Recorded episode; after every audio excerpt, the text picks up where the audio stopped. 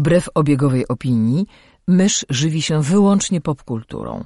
Jest zwierzęciem stadnym, które lubi dzielić się tym, co znajdzie ze światem. Jej naturalnym sposobem komunikacji jest przerywany śmiechem słowotok. Słuchacie podcastu Myszmasz.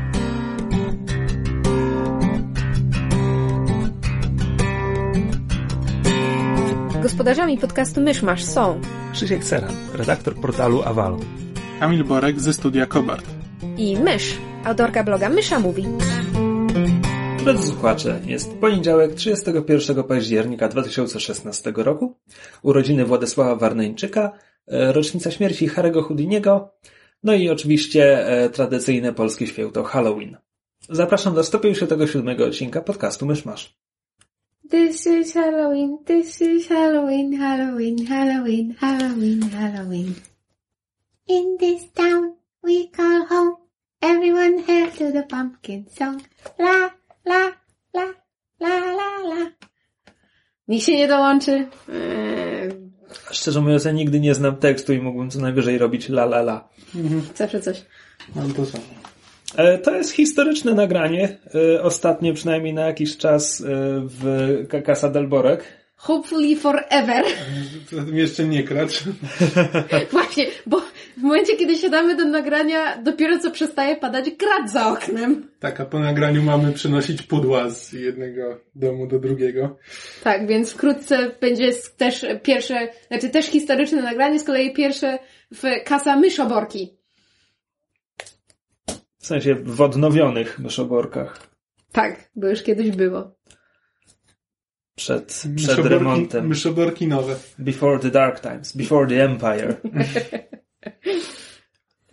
Sze, sze z Myszoborki. Nie wiem dlaczego, ale w mojej głowie się właśnie ukuło sze z Myszoborki. Przez myszoborki. To, to całkiem ładne. No bo to było kasz, ka, kasa, kasa Borek, a tam będzie sze z Myszoborki. Ale tego Z się nie czyta. Shut up! A zatem nowości, zapowiedzi i takie rzeczy. E, Ja zapamiętałem jedną rzecz z minionego tygodnia, to znaczy zamieszanie wokół serialu Star Trek Discovery, który oczywiście jeszcze nie powstał, ale ponoć powstaje. I No, prze, przychodzi kolejne przeboje. Zamieszanie polega na tym, że Brian Fuller, twórca Hannibala i Pushing Daisies, dobrze kojarzę? Tak. Nie, nie mylą mi się ludzie? Który miał być showrunnerem tego serialu, e, nie będzie nim. Aczkolwiek wciąż będzie jakoś zamieszany w produkcję, ale ma ręce. egze- Ma być executive producerem, tylko że tak jak executive producerem był J.J. Abrams przy setce swoich seriali, przy których praktycznie wiesz, nie, nie kiwnął nawet palcem po pierwszym sezonie. No tak, a, a Brian Fuller ma pełne ręce roboty przy amerykańskich bogach i czymś jeszcze. Właśnie nie pamiętam czym jeszcze. ale czymś jeszcze. Um, no i to jest, to jest problematyczne z paru przyczyn. Znaczy, ja od razu powiem, ja nie widziałem żadnego serialu Briana Fullera, więc to nie jest tak, że jakoś ten przyjąłem czołobitną postawę i byłem przekonany, że to będzie super i w ogóle. No ale mimo wszystko ma, e, że tak powiem, markę e, i teraz podali tych nowych showrunnerów. Szczerze mówiąc, ja już nie pamiętam, kim są ci ludzie. E, Natomiast mogą być bardzo porządnymi rzemieślnikami, to mi nie przeszkadza. E, Natomiast sama produkcja jest, no właśnie, właśnie kończy się październik 2016 roku. Ten serial ma mieć premierę w maju 2017, a jeszcze nie zaczęli castingu. A przynajmniej jeszcze nie ogłosili, że kogoś skaptowali. No, mm, niestety. Że, że poza tym ten, ten serial, z tego co kojarzę, on nie ma być, on ma być w NBC, ale czy tam... W ich internetowej tak. platformie dystrybucji, ale tylko w Ameryce, wszędzie indziej będzie na Netflixie zaraz Tak. po premierze. Właśnie tylko się zastanawiam, na ile oni to poważnie traktują. Czytałem jakieś omówienie w internecie, które mówiło, że Netflix im zapłacił kupę kasy za te prawa, e, żeby na całym świecie to, to oni to mieli, więc myślę, że powinno im zależeć. No wiesz, kasę już zapłacił, więc No tak, i będą musieli ją oddać, jeśli nie zrobią serialu nie, no, przecież. nie zrobią serialu. Zrobią serial, tylko że wiesz, zrobią serial na odwal się, dostaną kasę od Netflixa yy, i, i mają z głowy. Coś, czarno widzisz. Z innych newsów to Kamil mi dzisiaj pokazał, że tak jak chyba mówiliśmy ostatnio, e, Tim Miller, czyli reżyser pierwszego Deadpoola, był się wykruszył z e, sequela. Podobno się pokłócił z Reynoldsem. E, tak teraz chodzą plotki, że na em, szczycie shortlisty, e, listy kandydatów na jego zastępstwo jest, on się nazywa David Leith, Leach. ale to, to się, Le- TCH. no, to, to się czyta jako Leach, a nie Albo- Leith. Nie, Leith? nie, nie, bo TCH na końcu, nie TH. Hmm. Albo Leach, Leach, nie wiem jak to się czyta. Ale w każdym razie to jest, to jest reżyser Johna Wicka. Co by było nas, interesujące, tak. bo Uważam, że to byłby dobry pomysł. A z kolei drugie, drugie nazwisko na tej liście to jest Drugodart. I to, I to byłoby dla mnie, to jest jedyne nazwisko na tej liście, które, które sprawiło, że postawiłem uszy czujnie i zacząłem się przyglądać. Mm, Tak. Mm. Tylko, że Drugodart chyba ostatnio jest mocno zajęty różnymi rzeczami. No, Tak? on- Nie mam pojęcia, co on teraz robi. Znaczy nie, no bo on miał, e, o Jezus, już nie pamiętam, ale w którymś z tych serialowych, seriali Netflixowych, że właśnie była mowa o tym, że nie wiem, czy to było już przy drugim sezonie Daredevila. No, on, on był showrunnerem pierwszego sezonu Daredevila, Tak, a potem- a przy drugim się trochę wycofał No już. właśnie. No to, to nie brzmi, jakby był teraz bardzo zajęty. No ale z jakiegoś powodu się wycofał. Ach. Eee, właśnie miał coś za dużo na głowie, dlatego się wycofał z Daredevila, więc teraz nie wiem, czy będzie, wiesz, czy będzie miał czas na Deadpoola. Ale to, ale dla mnie zarówno druga Dart, jak i ten e, Leech byli, byliby fajnymi, fajnymi wyborami. Trochę bardziej w tym momencie skłaniam koło, e, skłaniam ku Godardowi. Bo jakby mam wrażenie, że on mógłby jakby pomóc trochę z wizją. No natomiast David Leach bardzo fajnie kręci jakby sceny walki. Więc na tyle. Tyle dobrego. Znaczy z tych zawirowań już i tak wiadomo, że wybiorą osobę, która albo nie będzie miała wizji, albo będzie miała wizję e, kompatybilną z wizją Reynoldsa. No tak. No bo właśnie dlatego rozstali się z poprzednim scenarzystą. Reżyserem. E, reżyserem, tak. Tak. A tam doczytałem też, że Reynolds ma ten, ma w umowie e, Approve casting, właśnie, wpływ na tak, scenariusz. obsadę też zatwierdza. Tak. Niech się chłopak bawi. Głównie dzięki jemu staraniom w ogóle Mhm. mamy Deadpoola na ekranie. Dlaczego miałby nie, nie mieć wpływu na postać, którą przywołał do życia? A to właściwie to, czy wiemy, kto w końcu ma zagrać Cable'a? Bo tam Nie. mowa, że Kyle Chandler to ma robić, właśnie- ale właśnie o to poszła cała ta kłótnia, ale nie wiadomo, kto, kto miałby być zamiast niego. Nie, Nie. Nie, tej informacji jeszcze nie. No, Jeśli, Nie jeśli obsadzą kogoś innego niż Stephena Langa lub Rona Perlmana, to Mm. zwątpię poważnie. Jeśli o mnie Znaczy- chodzi, to ja się wyprztykałem z newsów. Myszu? To nie był news, to był... Mm, ja to wrzucałam u siebie na fanpage, bo nie wiem, czy wiecie, ale ma powstać e, remake filmu Splash, e, w którym e, Tom Hanks gra faceta, w którym zakochuje się syrenka grana przez Daryl Hannah. I mają robić remake teraz współczesny, I gender to- swapowy, to- to- czyli Tom Hanks. odwróceniem płci Syrenka, przepraszam, Trytona ma grać Channing Tatum, a z kolei rolę Toma Hanksa ma grać kobieta, w tym momencie nie pamiętam aktorki. I Hanksa ostatnio w trakcie premiery w Inferno zapytano, czy jakby słyszał o tym i co o tym sądzi. On powiedział, że jakby jasne, niech robią bardzo fajnie, ale jakby naprawdę byli odważni, to by, to by zrobili jakby postać postać Hanksa romansującą tym razem z Channingiem Tatumem i że on jest na to jak najbardziej e, gotowy i teraz daje ten pomysł i niech się do niego zgłoszą, co uważam za e, szalenie sympatyczne i I would pay to watch that movie. To mogłoby być ciekawe. No ale to z takich, że tak powiem, bardziej plotek, znaczy nie plotek. Ciekawostek. Krotochwil. Tak. Anegdot. No. Przechodząc do lwiej części podcastu, ponieważ potem będziemy mówić o doktorze Strange'u, więc możemy też zacząć komiksowo. E, chciałem poświęcić parę słów e, komiksowym serialom, tym samym co zawsze, bo będę odszczekiwał parę rzeczy. No bo one ruszyły w tym momencie, to już, to już będzie miesiąc jak lecą, więc można coś powiedzieć. I o tych serialach CW można na przykład powiedzieć, że Arrow jest całkiem okej. Utrzymuje, nie, to nigdy nie był wybitny serial, Mm, ale ta wymiana obsady, wprowadzenie aż czterech nowych, nowych superbohaterów, których, których e, Green Arrow trenuje, e, bardzo odświeżyło serial. Okej, bo ja nie oglądam Arrowa. Co się wydarzyło i kogo on trenuje, bo ja nic nie wiem. Pod koniec poprzedniego sezonu drużyna mu się wzięła, rozpadła, bo tam Black Canary zginęła, a potem e, praktycznie wszyscy jego kumple stwierdzili, że muszą, muszą chwilę odpocząć i, i wziąć na wstrzymanie, więc e, Oliver został sam z Felicity i teraz na początku tego sezonu montują nową ekipę, która w połowie składa się z postaci, które były wprowadzone wcześniej, więc jest Mr. Terrific, czyli ten e, ten gość, który im pomagał przy, przy hakowaniu i różnych laboratoryjnych rzeczach i, i jest w Mr. serialu. Terrific? No, Okej, a się tak nazywa? to jest jego ksywa. Okej. e, która w serialu jest wyjaśniona tym, że jak był mały, to był fanem wrestlera, który występował pod taką ksywą i, i pada imię tego wrestlera i, i okazuje się, że to był pierwszy komiksowy Mr. Terrific, bo w komiksach było ich dwóch.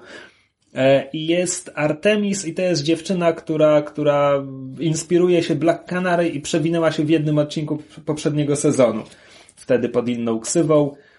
E, więc, więc to są dwie postaci, które tam już, już były, w mniejszym czy większym stopniu były obecne.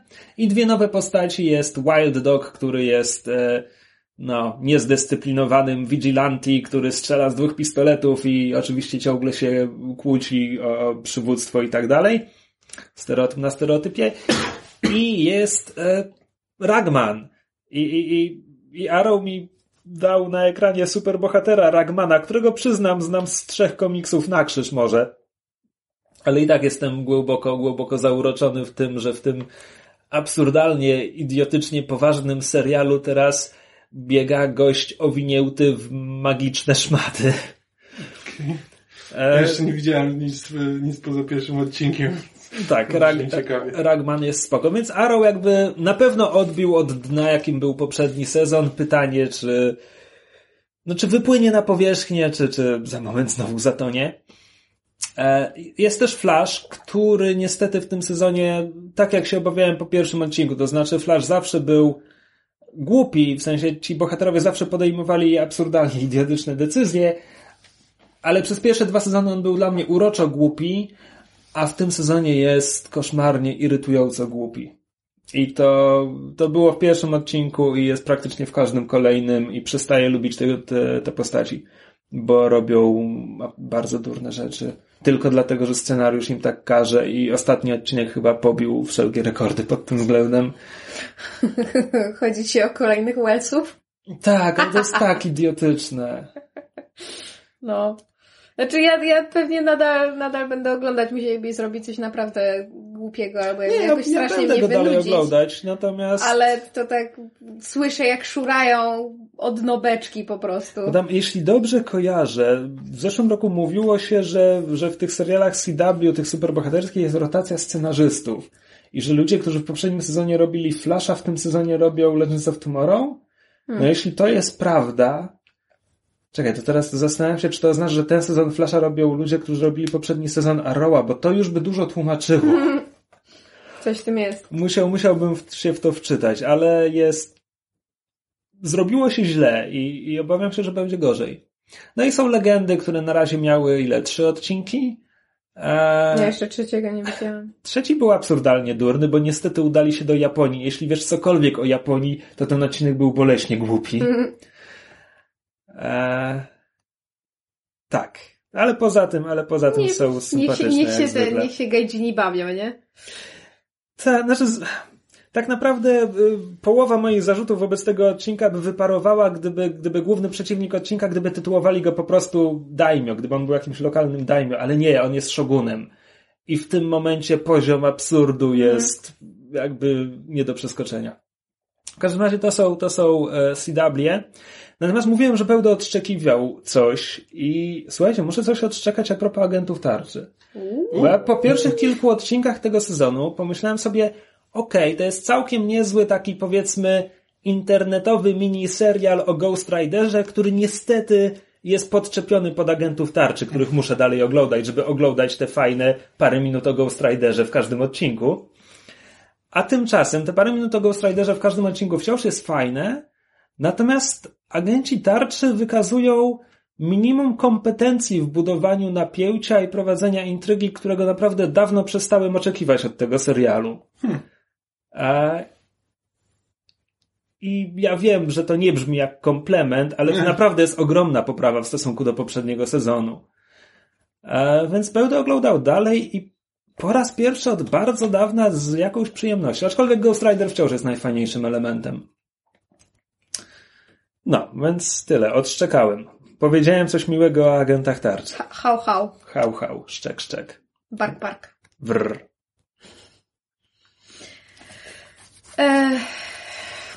Dobrze, to skoro mówimy serialowo, to ja wtrącę swoje trzy grosze, trzy mysie grosze. Mianowicie obejrzałam dwa pierwsze odcinki nowego serialu, o którym nie widziałam, żeby jeszcze ktokolwiek mówił ani pisał. E, serial nazywa się Travelers. E, stacji bodajże Showcase, której nie kojarzę. To być może pierwsza ich oryginalna e, produkcja serialowa. Teraz wiele mniejszych stacji kablowych stosuje tego typu rozwiązania. E, I jest to serial science fiction. To znaczy, mamy czasy nasze współczesne, do których z przyszłości cofają się ludzie.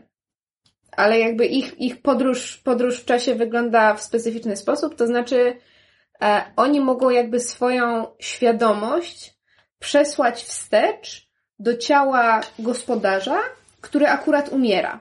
Czyli jakby wiedzą, że dana osoba tego dnia o tej godzinie umrze i w momencie śmierci są w stanie swoją świadomość przesłać w jej ciało. Oryginalna świadomość jakby przepada, no bo i tak miała umrzeć i oni przyjmują jego ciało. Jak się nazywał ten serial ze Scottem Bakulą? Scottem Quantum Leap. Quantum Leap. Quantum Leap, tak. To brzmi jak coś między Quantum Leap a Joe Black. No trochę.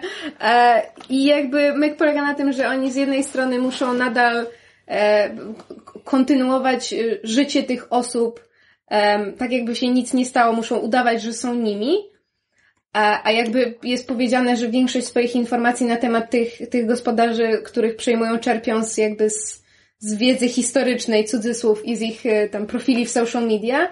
W związku z tym na przykład niechcący, to znaczy jakby nie mając wszystkich informacji, jedna, jeden z tych, tych podróżników, tych travelers przenosi się do ciała umysłowo niepełnosprawnej kobiety, w związku z czym ma, ma, ma związane z tym różnego rodzaju problemy medyczne, no bo ponieważ jej mózg nie jest na tyle biologicznie, jakby fizycznie rozwinięty, żeby, żeby poprawnie funkcjonować, w związku z tym jest zasugerowane, że czas tej postaci jest ograniczony.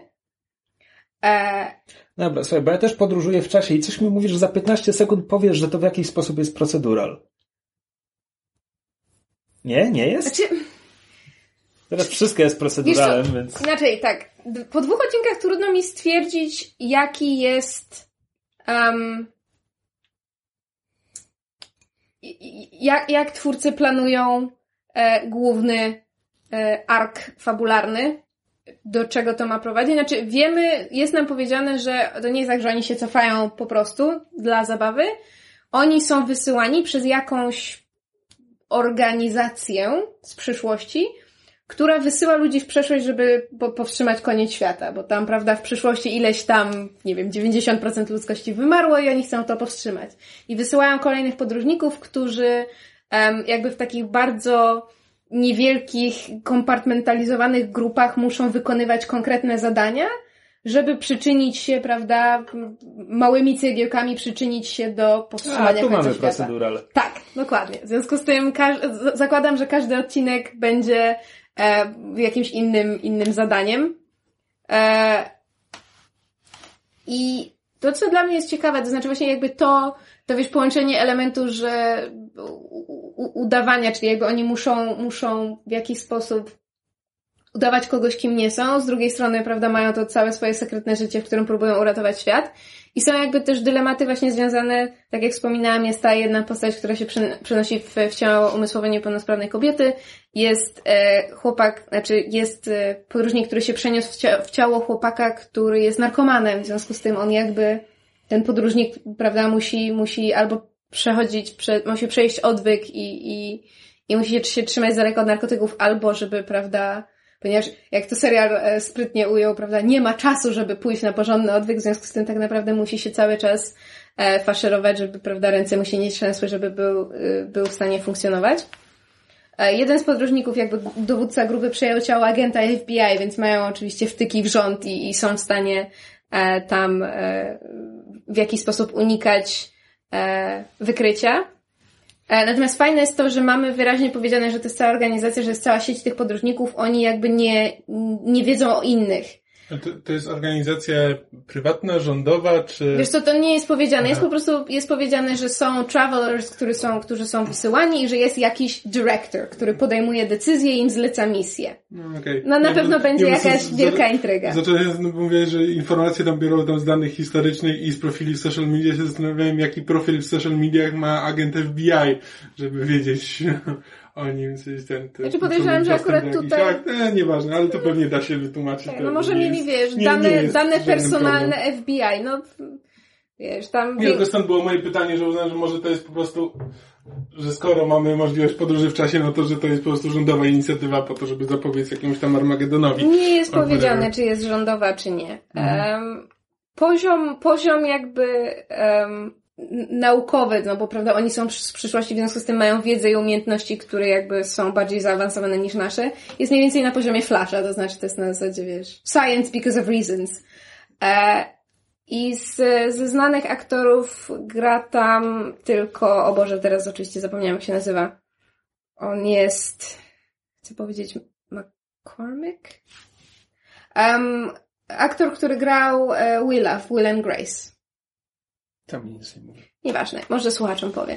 E, jakby to, to jest jedyna, jedyna znana twarz w tym momencie jakby wśród obsady, a reszta to są stosunkowo młodzi aktorzy. Wydaje mi się, że nawet jeżeli nie debiutanci, to, to stosunkowo um, nie, niedoświadczeni, mający raczej, raczej um, słabo rozwinięte kariery. I fajnie, fajnie się to obserwuje właśnie z tego względu, że jakby to są nieznane twarze, w związku z tym jakby natychmiast zaczynamy, e, przynajmniej ja tak miałam, natychmiast jakby zaczynam ich interpretować jako, jako te postacie, które grają, prawda? To nie jest na zasadzie, to jest aktor X wcielający się w postać Y, tylko jakby to jest ta postać. Na razie mówię, dwa odcinki, sam pomysł jest przekombinowany i to jakby już z marszu można stwierdzić, natomiast ma potencjał na, na coś interesującego i jakby spróbuję wytrwać przy tym serialu z tego właśnie względu, że teraz coraz częściej te oryginalne seriale powstające dla mniejszych stacji e, oferują właśnie ciekawe, ciekawe, ciekawe rozwiązania, ciekawe fabuły, trochę innych aktorów, też właśnie trochę innych twórców. E, warto się tym zainteresować. Na razie te dwa odcinki były, mówię, intrygujące i pomysł jest na tyle em, nośny, że może z tego wyjść coś fajnego. E, Wujek Google mówi, że Willa w Will and Grace grał Eric McCormack. McCormack, widzisz.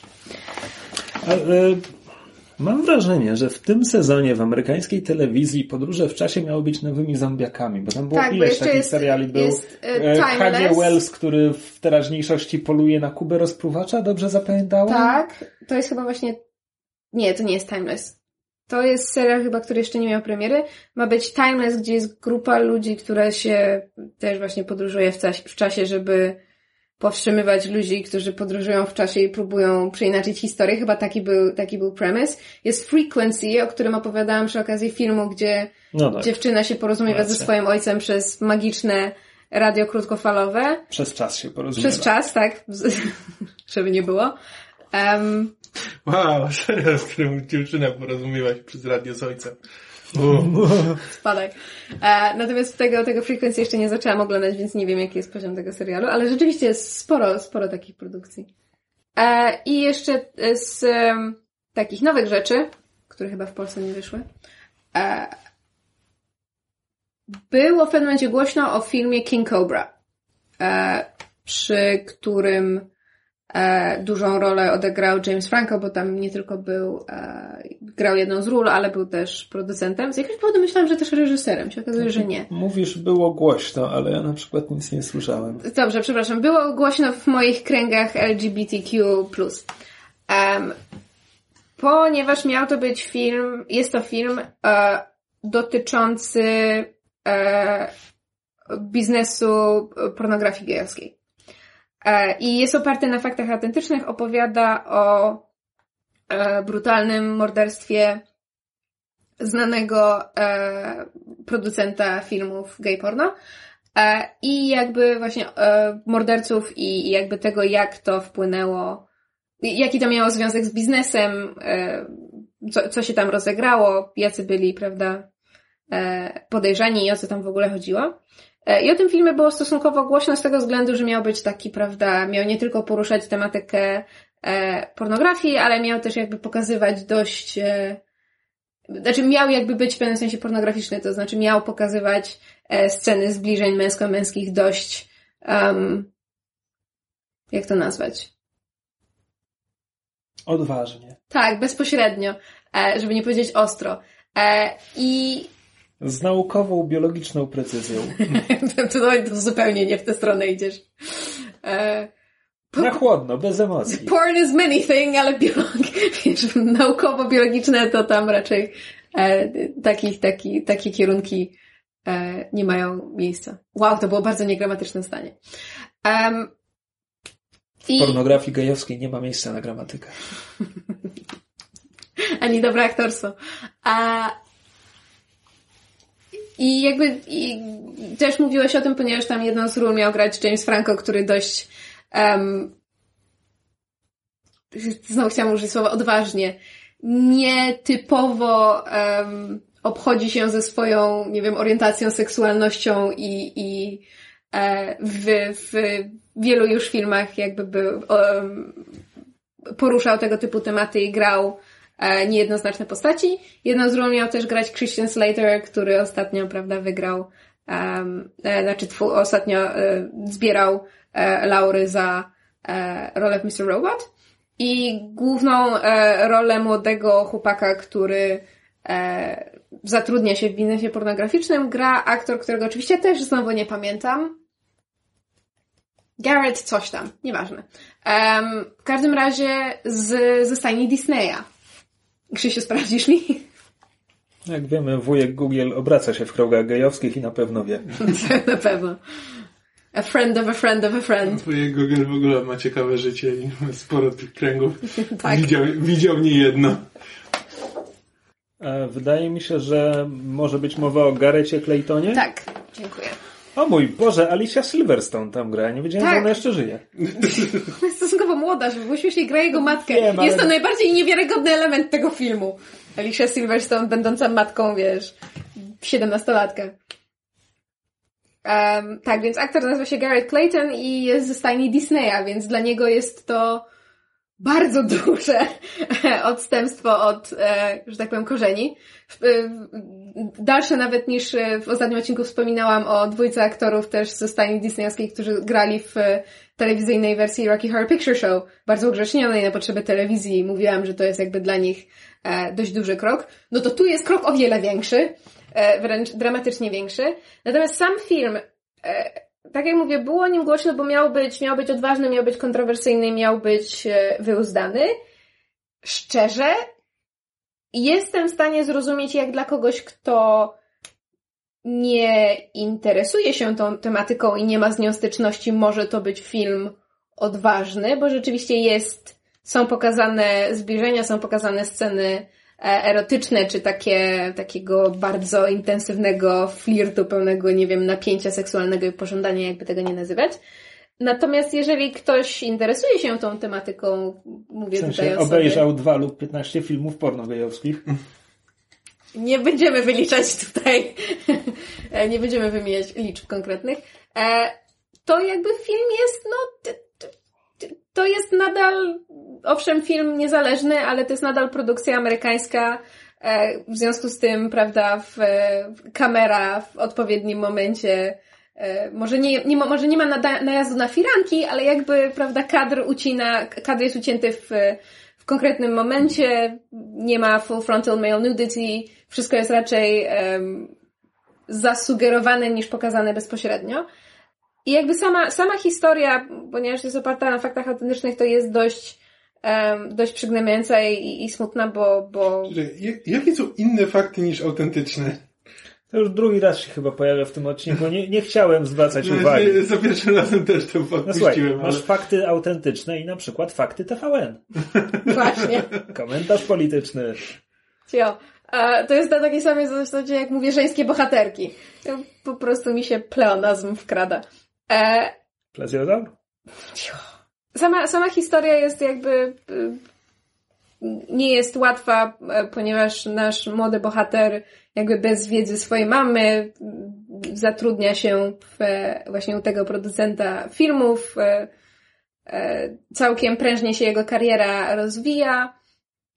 Potem się pojawiają problemy oczywiście jakby finansowe, on by chciał zarobić więcej, ten producent nie chce mu, nie chce mu zwiększyć garzy, pojawiają się kwestie prawne, on w pewnym momencie idzie na policję. Znaczy jakby film jest interesujący ze względu na głównego bohatera, który jakby nie daje się zastraszyć e, i jakby walczy o swoje. To znaczy w momencie, kiedy ma do wyboru albo pójść na policję i zgłosić, że dzieje się coś złego i przy okazji wyjdzie na jaw, że e, prawda, pracuje w, w biznesie pornograficznym, wszyscy się o tym dowiedzą, albo ma opcję siedzieć cicho i, i, i dalej robić to, co mu każą, to mimo wszystko idzie na policję. To nie jest jakby, to jest właśnie film taki jakby, który się skupia na, na takim jakiejś wewnętrznej odwadze, czy na jakiejś takiej sile woli.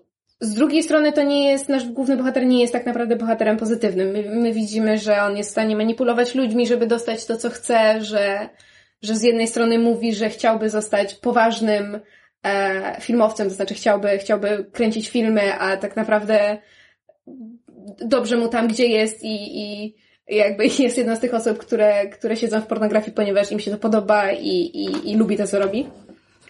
E... Natomiast sama, sama historia morderstwa, no, no jest, jest to po prostu śmierć bezsensowna i właściwie poza, poza tym elementem jakiejś takiej próby zaszokowania widza, czy właśnie czy treścią, czy warstwą wizualną, tak naprawdę w tym filmie nic nie ma. I ja jakby nie, nie do końca rozumiem, dlaczego, dlaczego było o nim tak głośno. Bo to jest technicznie rzecz biorąc film bez, nie ma w nim wiele treści. I nie jest to też film, który, który wnosi coś bardzo istotnego do tematu, nie wiem, wykorzystania nieletnich, e, pornografii w ogóle, czy konkretniej E, gejowskiej, nie wiem, przestępstw popełnianych przez osoby homoseksualne, no jakby bardzo niewiele wnosi. To jest w moim odczuciu film zrobiony dla, dla w gruncie rzeczy taniej podniety i niestety przy tym zrobiony bardzo przeciętnie, to znaczy wiesz, rzeczy typu, nie wiem, montaż, ruch kamery, muzyka, poziom aktorstwa jest zupełnie przeciętny. I trochę mi szkoda, bo, bo pokładałam w tym filmie spore nadzieje. Myślałam, że będzie jakiś takim ciekawym głosem w, w dyskusji. No, więc nie polecam. Jeżeli ktoś chce oglądać tego typu filmy, to niech się uda do źródła. Ad fontes. Zawsze. Tak jest. Przechodzimy do sedna. Tak a propos ten, do źródła. Byliśmy wszyscy razem z całą wielką grupą czytelników Myszy Bloga i słuchaczy naszego podcastu na Doktorze Strange'u. Doktorze Dziwago. E, tradycyjnie pewnie zrobimy bezspoilerowy segment na początku i potem wyraźnie ostrzeżemy, zanim przejdziemy do spoilerów. Co zatem można powiedzieć bezspoilerowo o tym filmie? Dawno, dawno temu e, Kevin Feige, Feige czy jakkolwiek, zapowiadał, że Marvel e, kończy z e, tak zwanymi origin movies i teraz będziemy poznawać tych bohaterów już jako w pełni ukształtowanych. Wkrótce później wycofał się z tych słów. No bo, no bo tak, bo Doctor Strange pokazuje nam początki, początki kariery doktora, który przestaje być chirurgiem, a zaczyna być czarodziejem. I, i jego pierwsze starcia z kosmicznym złem, które zagraża wszystkiemu. E, a zaraz potem będą robić Spidermana, który... No okej, okay, nie dobra, Spiderman może już nie być origin story, bo już go pokazali w Civil Warze, to może tam... Znaczy właśnie z tego co wiem, było nawet chyba mówione, że, że tak, Spiderman ma być chyba ten... Ma być już jakby od, od, trafiamy w sam środek. Hip hip hura. Wystarczy już zabijania wujków Benów na tę dekadę. No, akurat zresztą przy Strange'u, przy Strange'u byłoby ciężko właśnie nie wprowadzić postaci. Hmm. Jednak nie jest dobrze znana. Hmm. No więc tak, poznajemy doktora Stevena Strange'a, wybitnego chirurga granego przez Benedicta Cumberbatcha z amerykańskim akcentem, e, który, no jak to zazwyczaj z tego typu postaciami bywa, jest genialny, ale jest przy okazji bucem. Znaczy tak, no nie jest, że jest ten... Znaczy to nie jest, jest poziom hausa, tak, ale jest... Ale, ale jest jakby bardziej zainteresowany, że nie interesuje go to, żeby tam być lekarzem i pomaga, jakby pomagać ludziom, tylko interesuje, interesują go te, te elementy bycia chirurgiem, które sprawiają, że jeździ na konferencje, zarabia dużo pieniędzy i w, znaczy, robi, nie, nie, nie, robi procedury, które, o których jest głośno. Ma, ale, ale ma, też, ma też bardzo dużą taką e, nutkę bucostwa, nie tylko w, w, tym, jak zachowuje się względem swoich kolegów po chwachu, ale też jak ktoś mu dobiera sprawy, to on mówi, no co ty dajesz mi staruszkę, chcesz mi popsuć mój ten no stuprocentowy no tam... Success rate. Tak, tak, tak. E, no więc, więc jest turbobucem w zasadzie. Mm. Czarującym, ale turbobucem, tak. No i z, przez własną turbobucerię e, ulega turbowypadkowi, który ledwo przeżywa, no i w wyniku wypadku um, ma zmasakrowane dłonie, nie może dłużej, dłużej być chirurgiem, mimo wielu prób eksperymentalnych terapii e, i, i jakiejś próby odzyskania tej, tej władzy w rękach. No i w pewnym momencie dowiaduje się, że istnieje możliwość, że mógłby tę władzę w rękach całkowitą odzyskać i wyjeżdża, jak nakazuje stereotypowa tradycja, na, na daleki wschód, bo tam być może jest szansa. Znaczy tak, ktoś ten, mówi, że mógł pojechać do Katmandu. W tym wypadku do Nepalu, w komiksach to był Tybet, ale jak wspominałem w zeszłym tygodniu, Marvel Studios stwierdziło, że nie będą wymawiać słowa Tybet, bo im filmu nie wpuszczą do chińskich kin. I bardzo otwarcie zresztą o tym mówili. No jak, jak wiemy, Azjaci są magiczni, więc kiedy już Doktor Strange tam trafia... No, że tak, no to się okazuje, że... że to mamy kara Karate tylko... Kid, wax on, wax off, nauka władania siłami magicznymi i hero's journey, no bo, bo dość oczywiste jest, że nasz Boots z, przekształci się właśnie z, z, z w, w może trochę mniej mniejszego Bootsa. Znaczy, tak, jeśli chodzi o ten w ogóle o ten początek, jakby ten origin story, no to mam wrażenie, że film spędza nad tym na tyle czasu, ile potrzeba. Znaczy nie mm. miałem poczucia takiego, że o Boże, dobra, rozumiemy, y, idźmy dalej. No tylko zasadniczo, no, spędzę nad tym tyle czasu, ile potrzeba, żeby wprowadzić te wątki, które są później potrzebne do rozwoju, do tam, rozwoju postaci.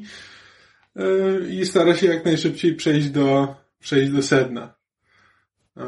Co jakby w sumie wychodzi mu na plus, no bo jak już mówiliśmy, no to ile znaczy, razy można oglądać Origin Story już. Mam wrażenie, że pod względem jakby tempa i prowadzenia narracji jest to chyba jeden z takich naj, nie wiem jak to powiedzieć, najspójniejszych, najbardziej wyważonych filmów Marvela. Znaczy, oglądając film, praktycznie nie miałam takich momentów na zasadzie, właśnie wiesz, skip, albo wiesz, albo, no dobra, już wystarczy, chodźmy do następnej sceny, jakby nie, nie, nie miałam takiego wrażenia, że jest bardzo duża sinusoida, raczej miałam wrażenie, że właśnie jest taki bardzo, bardzo równy poziom, e, poziom tempa, jakby wszystkie sceny następują, e, następują sensownie po sobie.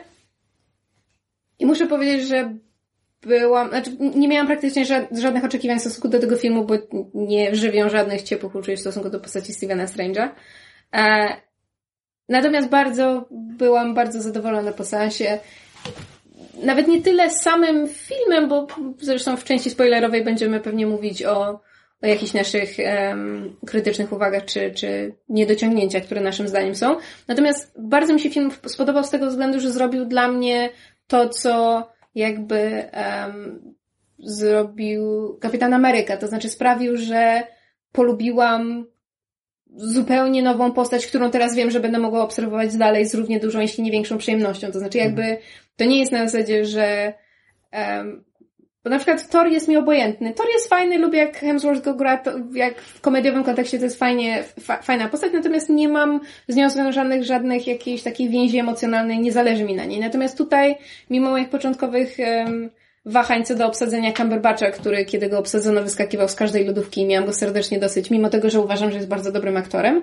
E, tak tutaj cieszę się, cieszę się, że jakby, że że właśnie, że mogłam się zakochać nie w Cumberbatchu w tej roli, tylko w Stevenie Strange'u, w sensie w postaci, bo dla mm. mnie, dla mnie Cumberbatch w tej roli rzeczywiście znikł. Jest jakiś równoległy wymiar, w którym Cumberbatch zagrał Kylo Rena. Mm. Woodwatch. Why not? w ogóle jakby na ten, jak szliśmy na ten film, to oczekiwania były praktycznie żadne, znaczy nie mieliśmy znaczy żadnych nasze, oczekiwań, tak, tak no, no bo jakby ja Strange'a, nie, znaczy w tym momencie mówię głównie o mnie i myszy, bo jakby rozmawialiśmy o tym, więc tak, nie wiem jak tam, nie wiem co tam Krzysiek, nie będę za niego mówił. Ale tak, Strange'a nie znamy, więc jakby to, to co zrobił z tą postacią nas szczególnie nie obchodzi. Benedict Cumberbatch tak jak, tak jak myślę przed chwilą mówiła, no wyskakiwał z każdej lodówki zasadniczo, wiadomo co zrobi, nie, nie muszę się, wiesz, na przykład jak oglądałem pierwszego Kapitana Amerykę, to ja bardzo lubiłem Chrisa Evansa, który jakby nie był szczególnie sprawdzonym aktorem, znaczy grał tam w paru różnych filmach, ale, ale jeszcze nie Głównie był taką, w komediach. tak, ale jeszcze nie był taką gwiazdą, e, no i chciałem, żeby sobie dobrze poradził. Tutaj jakby nie miałem żadnych takich oczekiwań, no bo Benedict Cumberbatch niezależnie co by zrobił z tą rolą i tak będzie popularnym, znanym aktorem i będzie mógł przebierać w rolach, e, więc to, to nie miało żadnego większego znaczenia. Co do tak, na przykład przed Civil Warem, no to był, mieliśmy jeszcze takie poczucie, że no od tego filmu to zależy trochę nasze podejście do MCU. do MCU jakby w całości, bo po, po takich nijakich Avengersach dwójce to potrzebny był film, który, który by wyciągnął z dołka, a ponieważ mieliśmy jakby Civil War się udał w, bardziej niż ktokolwiek mógł przypuszczać, to, podziw. E, to jakby też nikomu nie zależało na tym, żeby to był wybitny film, e, który by udowodnił, że MCU dalej się sprawdza po prostu, no, i tak, i tak poszliśmy na ten film. I mam wrażenie, że w sumie, znaczy nie, nie przebił oczekiwań jakoś nadmiarę. Mówiłeś, że nie miałeś żadnych oczekiwań. Dobrze, oczekiwań... Więcej niż zero to jest... Oczekiwań wobec jakby MCU jakby jako całego, po, jakby poszczególnych filmów MCU. Znaczy to nie jest tak, że ten film nagle zrobił wielką furorę i w ogóle wszyscy, wszyscy nie mogą przestać rozmawiać o Strange'u, ale z, ale udał się zdecydowanie. Tak, jak na, jak na pierwszy film, jak na Origin Story jest bardzo, bardzo fajnie zrealizowany. Tak, pokazuje coś, no, w dużej mierze to jest wciąż ten sam film, który Marvel kręci od samego początku. No bo jakby wszystkie tam, wszystko jest na miejscu, jest nijaki zły, e, śmieszkowaty główny bohater. Praktycznie nieobecna e, ukochana. Tak, ukochana, która tylko się pojawia, jak główny bohater czegoś potrzebuje, a potem schodzi już, schodzi ze sceny. E, tak, no jest, jest Nie pokochana, przepraszam. Powiedziałeś, schodzi z sceny i ja teraz mi zaczął w głowie grać Stachurski. No, że... Nie, nie, to nie Stachurski. E, jest jakiś, nie wiem, Krawczyk, czy nie, nie wiem. Nie, nie pamiętam, czy to jest. Tak, trzeba wiedzieć, kiedy ze sceny zejść niepokochanym. Tak, dokładnie. E, dobrze. Mm. Ja miałam tylko jedno oczekiwanie w stosunku do tego filmu i to zresztą chyba rozmawialiśmy z, z Krzyśkiem w ostatnim odcinku, co ja wspominałam o Ant-Manie, że tam e, te wizualizacje tego mikrowersum, czy mikroświata, mikrokosmosu e, były, były bardzo fajnie, takie psychodeliczne i jak zobaczyłam to, to stwierdziłam, o, wiem, że w Strange'u jest magia, że są właśnie różne, różne światy, chciałabym, żeby to wyglądało w ten sposób. I nie tylko to dostałam w Strange'u, ale dostałam też więcej. I tak jak wszyscy się bali, znaczy wszyscy porównywali trailery do Incepcji, tak Strange poszedł krok dalej. To znaczy, owszem, są momenty, które przypominają Incepcję, ale oni poszli zrobili ten krok dalej i, i, i, i jakby zrobili to dobrze. To co, to, co pokazują na ekranie, wszystkie wizualizacje zaklęć, magii, tych kosmosów, wszechświatów i tak dalej, są naprawdę naprawdę fantastycznie. Są Mhm. pomysłowe, są, są fantastycznie, mają design, są bardzo dobrze wykonane. Znaczy w ogóle efekty komputerowe CGI w tym filmie było na bardzo wysokim poziomie. Mhm, to znaczy tak. ja rzeczywiście momentami miałam, tak, tak bardzo jak byłam jakby zanurzona w filmie, tak były momenty, kiedy wybijała mnie myśl pod tytułem o Chryste, ja tak strasznie chcę zobaczyć, jak oni to kręcili, bo dla mnie to po prostu mózg w pewnym momencie mi się po prostu lasował, bo, bo nie byłam sobie w stanie wyobrazić, jak pewne sceny były, były kręcone na green screenie. E, więc pod względem wizualnym, pod względem przedstawienia magii, dla mnie przynajmniej osobiście, e, moje, moje oczekiwania zostały, zostały przekroczone. Tak, jakby widać w tych walkach magów i tak dalej, że oni manipulują całą rzeczywistością. To nie są walki magów na poziomie, to teraz porzucamy w siebie kulami ognia fireballem. i błyskawicami i będzie fajnie, tylko rzeczywiście jakby wykorzystują cały, całą przestrzeń wokół siebie, e, jakby dostosowując ją do swoich potrzeb. To jest fajne. No, ja miałem spore oczekiwania względem tego filmu, głównie dlatego, że tak jak mówiliśmy w ostatnich latach, że no fajnie, Marvel zaczyna różnicować trochę te filmy, one już nie są wszystkie od sztancy. No i liczyłem, że Doctor Strange będzie jakby przynajmniej tak odmienny względem ogółu MCU, jak, jak e, Guardiansi byli ostatnio. No a on jest jednak bardzo zachowawczy, tak jak mówisz, to jest ta on- typowa Marvelowa formuła, typowy, typowy origin story. Ujmę to tak, to jest dobry film. Natomiast gdyby tam scenariusz, gdyby cały scenariusz był na poziomie jego najlepszych momentów, to byłby bardzo dobry. Mhm. Mhm. A tak to jest okej. Okej z przebłyskami czegoś dużo lepszego, czego nie dostałem. Tak, tylko wiesz co, bo ta- tak jak mówiłam, że jakby miałam wrażenie, że przez cały czas jest równy poziom. Ja się zgadzam, że film sam sobie jest okej i ma momenty, które się wybijają, ale jakby też z drugiej strony moim zdaniem nie ma takich momentów, które by były bardzo w drugą stronę, znaczy które by się wachnęły, wiesz, w stronę pod tytułem jest, jest gorzej niż okej, czyli jest jakby jest źle. I właśnie nie ma tej takiej sin- sinusoidy wahania, że masz, wiesz, fantastyczny moment, beznadziejny, fantastyczny, beznadziejny. Masz mniej więcej równy poziom i kilka momentów, które się wybijają raczej no na to, no to pozytyw. dla mnie są całe wątki fabularne, które są strasznie mm, leniwie poprowadzone. Bo, no bo my teraz przecież to- co powiedziałaś? Powiedziałaś, no jest nudny, zły jak zawsze w Marvelu. No to Ale- to, że oni zawsze są nudni, to, to nie jest argument ja na obronę filmu. Nudni. To, że jest jakaś formuła, znaczy to, to, że oni cały czas korzystają z formuły, bierze się stąd, że formuła się sprawdza. No nie dla mnie. Ja rozumiem. Ja strasznie nie lubię tych złych. E, Są, są zarysowane ciekawe relacje między postaciami, które na papierze jakby widzę, co, co film próbuje mi zasugerować, ale zupełnie ich nie rozgrywa i tak naprawdę wszystko, w zasadzie po, powiedziałbym triumvirat, relacje pomiędzy Strange'em, e, Starożytną i, i Mordu. Na papierze widzę, co to miało być, ale to nie działa w filmie. Tylko znowu wiesz, bo jakby. Czy, czy w filmie był czas, żeby te, te relacje bardziej rozwinąć? No bo ja rozumiem problem z formułą Origin Story, ale jednak dla większości widzów Doctor Strange nie jest znaną postacią. I jeżeli masz przedstawić postać, zaangażować widza w jej losy i jeszcze poprowadzić jakąś, wiesz, miarę zamkniętą fabułę pod tytułem jest bad guy, trzeba go pokonać, bohater musi w jakiś sposób się zmienić i urosnąć do, do wiesz, dorosnąć do tych butów, które, prawda, ma fill and shoes. Próbuję powiedzieć po polsku coś, co mam w głowie po angielsku. No ale mam nadzieję, że rozumiecie, o co mi chodzi. To jakby Moim zdaniem nie ma czasu, żeby to rozwinąć. Tak samo jak No pierwszy, tak, ale- pierwszy ale Kapitan ja ci- Ameryka ma też tylko pewne rzeczy zarysowane, które potem są rozwijane w kolejnym Ale ja filmie. ci zaraz po wyjściu z kina mówiłem, że dla mnie właśnie nawet przemiana głównego bohatera jest tutaj na poziomie Tora, to znaczy ja w nią nie wierzę. Doktor Strange ma tę przewagę, że nie rozgrywa się w czasie jednego długiego weekendu w Nowym Meksyku. To, to zawsze będzie Jak mój największy zarzut Break. wobec pierwszego Tora, że on staje się szlachetnym wojownikiem przez półtora dnia. E, ale wciąż na poziomie emocjonalnym odebrałem to tak samo, to znaczy kompletnie nie wierzę. Mhm. Czyli akurat tutaj się... Znaczy inaczej, ja, ja jakby, ja zgadzam się z tobą, że wiele rzeczy jest mogłoby być lepszych. O, w ten sposób. Ale może dlatego, że to jest dla mnie obca postać i nie miałam żadnych emocji z nią związanych, a po filmie mam, odbieram go trochę bardziej pozytywnie.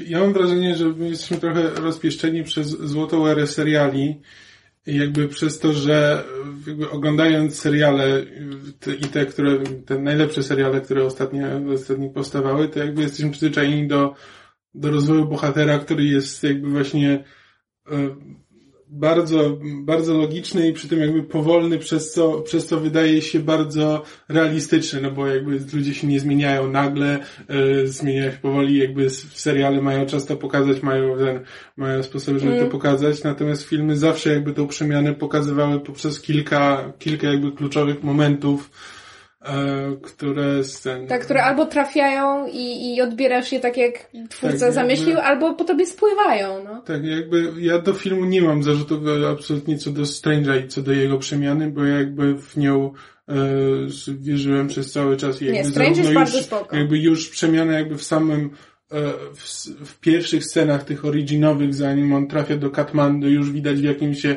e, jak się zmieniły, w jakim, w jakim jest e, w jakim jest miejscu i potem do czego go doprowadza jakby te, znaczy szkolenie jak się dowiaduje, co właściwie e, jak wygląda ten świat, którego do tej pory nie znał i do czego można to wykorzystywać i potem, e, i potem w jaki sposób staje się bohaterem.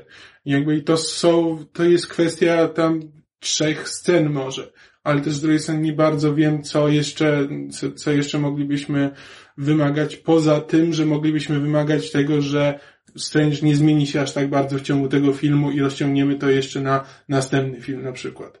Ale moim zdaniem jakby jak na, jak na ten film, jak na długość, którą miał, jak na jakby stosunek tego, co jakby film czasu poświęca Strange'owi do jakby długości trwania filmu, ile ten film powinien trwać, ile jest w nim materiału i fabuły i tak dalej, to moim zdaniem e, nie mam zastrzeżeń co do tego, jak, e, jak rozwój Strange'a się dokonał. Mam zastrzeżenia rzeczywiście do, znaczy największe do Mordo, bo to rzeczywiście jest niewykorzystana postać, Mhm. e, którą jakby można Znaczy było... jakby poza Strange'em do większości można mieć jakieś uwagi. Tak, no jakby to co mówiliśmy, jakby ukochana Strange'a e, i też dla Używacie słowa ukochana, a ja tego kompletnie nie widzę w filmie. E, Dobrze, no mają, mają jakąś relację, byli no tak, ze sobą, jest, coś tam to jest, nadal. jego, to jest jego była, do której on coś tam czuje, ale sam nie jest pewien co, ona też nie jest pewna co, więc to jest taka dziwna relacja, ale to jest też dla mnie nieodżałowane, bo Rachel McAdams uwielbiam i też i że żałuję, że e, nie wykorzystali jej bardziej w tym filmie. E, jakby do starożytnej nie, nie, nie mam, nie mam większych zastrzeżeń. Prawdopodobnie dałoby się to lepiej pokazać i potem, gdyby Mordo był pokazany lepiej, wtedy starożytna też by, e, też by wypadała lepiej jakby na tle Strange'a i Mordo. E, ale jakby sama, samo w sobie to, co jakby to, co pokazali u starożytnej, e, działa. Mogło być lepsze, ale działa. Tylko po prostu rzeczywiście jakby zabrakło jej tła. Zabrakło jej jakby bardziej pokazać to, kim jest Mordo, z, z czego się biorą jego motywacje i jak ważne są dla niego, bo to jest to, czego najbardziej, najbardziej mi brakuje. Jakby to już mówię ogólnikami, bo prawdopodobnie spoiler, spoilerowej wersji nie chcę za bardzo mówić, kim jest Mordo i o co chodzi, E, ale jakby gdyby jego, mm, gdyby było bardziej pokazane, że jakby jego motywacja jest dla niego tak ważna, jak na końcu się okazuje, że jest, to, to, to, już by, to już by dużo lepiej działało, bo tak to to jest po prostu powiedziane. Mamy, mamy powiedziane, że o, to jest dla niego ważne, ale w żadnym momencie ja tego nie widzę, nie czuję i wtedy e, w żadnym takim kluczowy, kluczowym momencie, tylko na początku ktoś nam mówi, że to jest jego motywacja, potem on na końcu też mówi, że no to, to jest moja motywacja, ale nie ma żadnej sceny, która by to pokazała, jakby żadnego, żadnego momentu, w którym ja bym to poczuł. No, Czyli- pełna zgoda. Ja mam a propos tego jedną uwagę, bo tak jak mi się, mówię, Strange mi się bardzo podoba, Cumberbatch fantastycznie się w tę rolę w, wtopił, że tak powiem, z, znikł dla mnie kompletnie.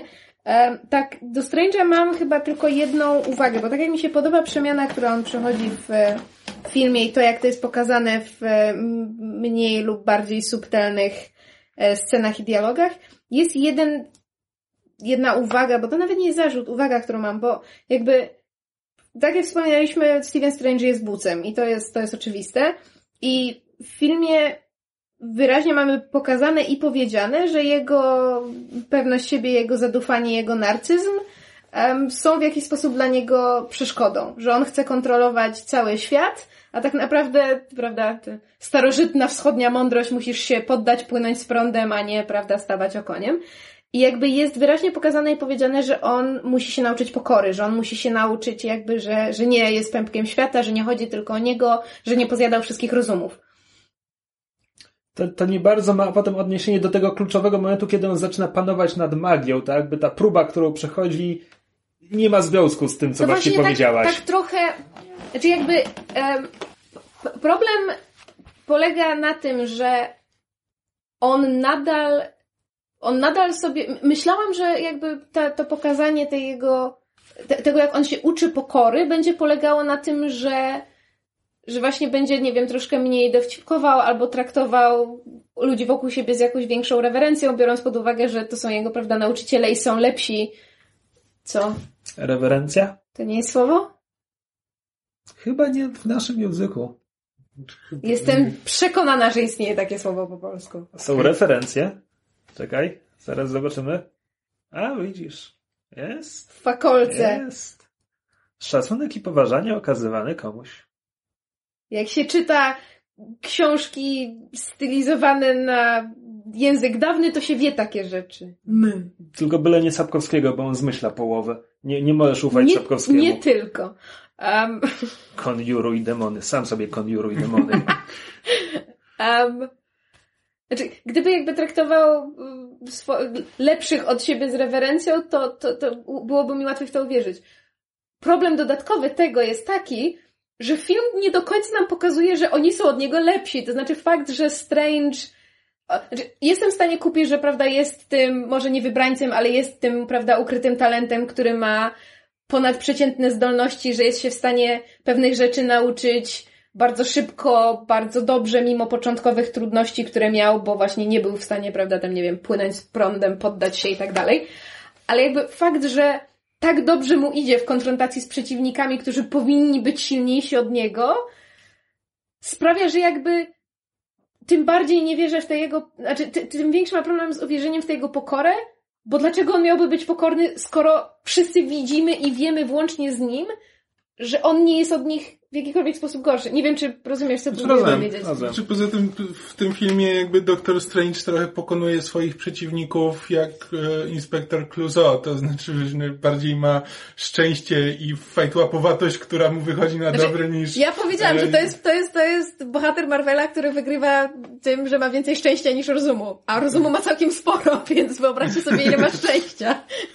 Znaczy, e, umówmy się, to zresztą będziemy o tym mówić na pewno w części spoilerowej, natomiast mi, mi się osobiście bardzo podoba, jak, jak się rozgrywa finał.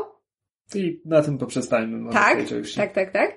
E, I jakby tu, tu już nie mam pretensji o, o, o jakby, o to, jak jest zarysowana równowaga poziomów sił, czy, czy umiejętności e, osób w, w, w konfrontacji. Tutaj nie mam z tym problemu, bo po prostu widzę, widzę, te, widzę w tym ten spryt i tę inteligencję, która, którą jakby wydaje mi się, że mogę identyfikować z postacią Strange'a. Ten rozum, ten, te, te, te właśnie te innowacje, którą, o której nam się w filmie mówi, że jakby Strange jest, jest potrzebny dlatego, że on nie ma, nie ma takiego, prawda, jakiegoś sta- starego, tradycyjnego, jednotorowego spojrzenia na magię. On ma właśnie ten umysł otwarty, który bierze z różnych źródeł, interpretuje po swojemu, jest może niepokorny i, i robi pewne rzeczy, których nie powinien, ale, ale próbuje. Popełnia błędy, ale próbuje. I to jest to, co mi się podoba. Jakby dlatego finał ma dla mnie sens i, i takim dopełnieniem tej, te, te, tego, tej, te, tego Hero's Journey, które film nam pró- próbuje pokazać. Są potknięcia po drodze, tak jak mówię, te, to, ta, ten, ten, mogliby bardziej go, mogliby był bardziej dokopać w tym filmie, w sensie bardziej go stłamsić i, i wiesz, po, po, pozamiatać nim podłogę i pokazać mu na zasadzie, ej, nie jesteś taki chojrak, wiesz, tu jest twoje miejsce. Ale pod względem finału tego, jak to jest um, z, zrealizowane, bardzo mi się podoba. Zrealizowane. Haha! Podcast to takie fantastyczne Tak, tak, medium tak. wizualne, żeby gestykulować. Tak, dokładnie.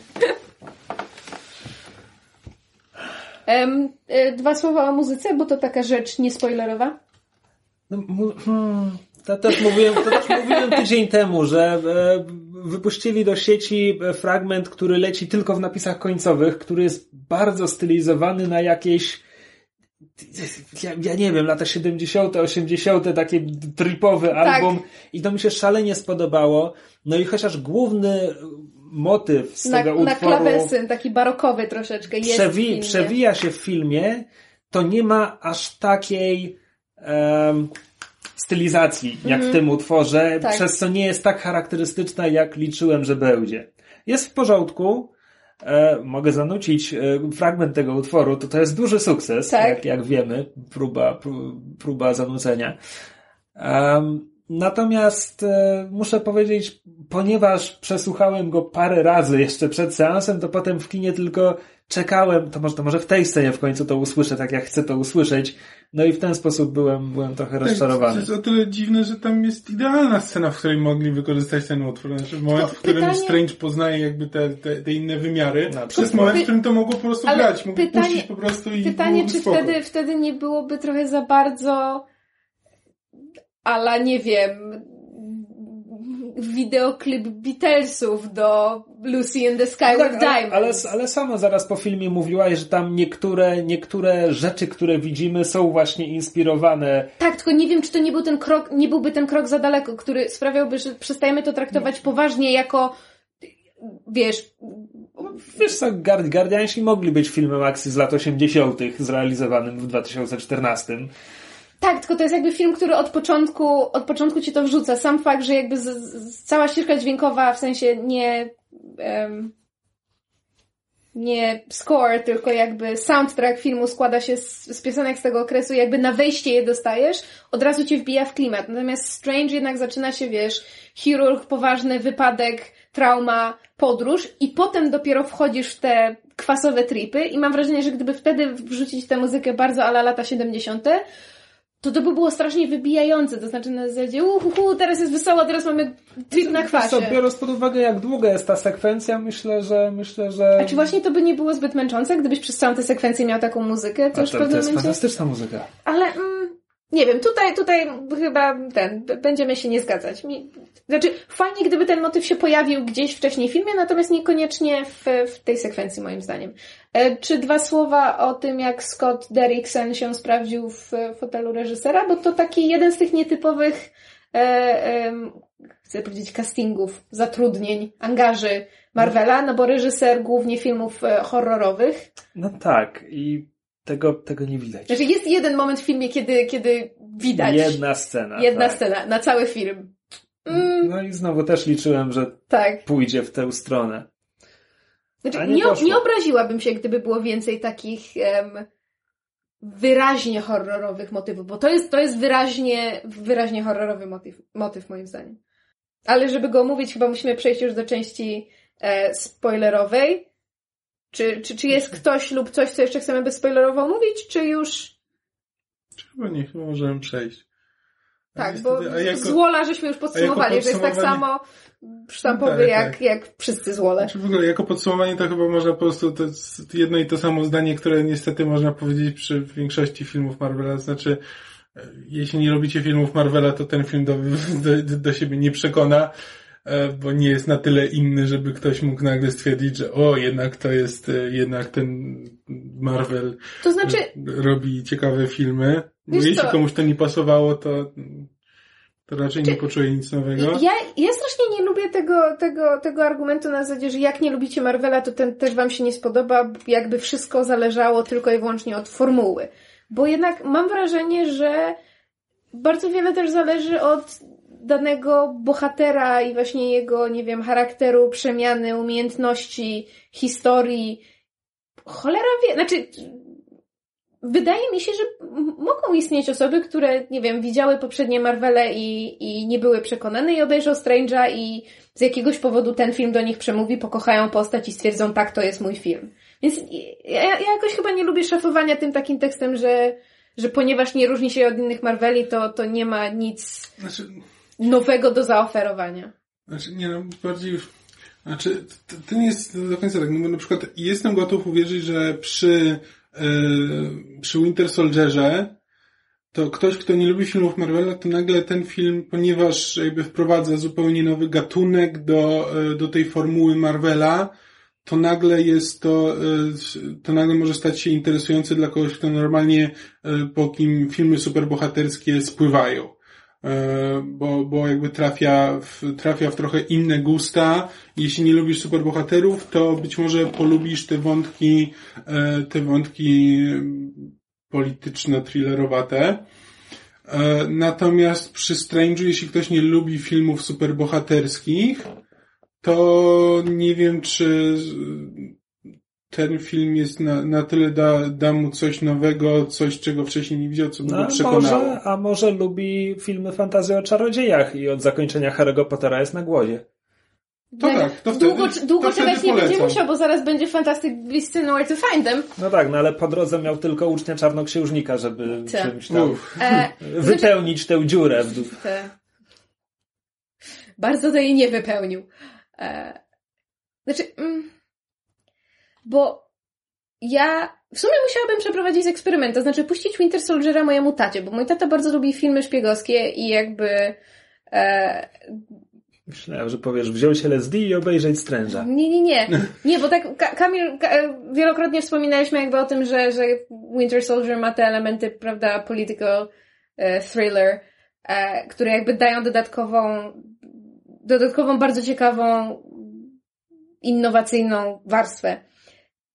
I ja się z tym zgadzam, natomiast chciałabym przeprowadzić taki, wiesz, e, eksperyment pod tytułem, czy jeżeli ktoś usiądzie tylko do Winter Soldiera, to nawet nie chodzi o to, że nie lubi kina super- superbohaterskiego. Jeżeli nie oglądał nic Marvela, nie zna tych bohaterów i usiądzie do Winter Soldiera, to czy element political thriller jest przeważający w tym, że nagle stwierdzi, o to w sumie mogę oglądać dalej, zobaczmy co jeszcze, bo dla mnie tak naprawdę to, czy ktoś lubi kino superbohaterskie, czy nie, nie jest decydującym faktorem. Decydujące jest to, czy mimo tego, jaki to jest gatunek, albo abstrahując od niego, czy jesteś w stanie polubić lub poczuć więź z postaciami. Bo to, że to jest superbohater, to w pewnym momencie naprawdę przestaje być istotne. Między innymi dlatego, moim zdaniem, Winter Soldier działa, dlatego że jakby pewnym momencie to przestaje być o tym, że oni się naparzają na supermoce, ale to jest, wiesz, to jest konflikt Steve'a związany z, prawda, z powrotem Bakiego, to jest konflikt moralny, potem to mamy, prawda, w Civil War, to jest, to jest kłótnia między bohaterami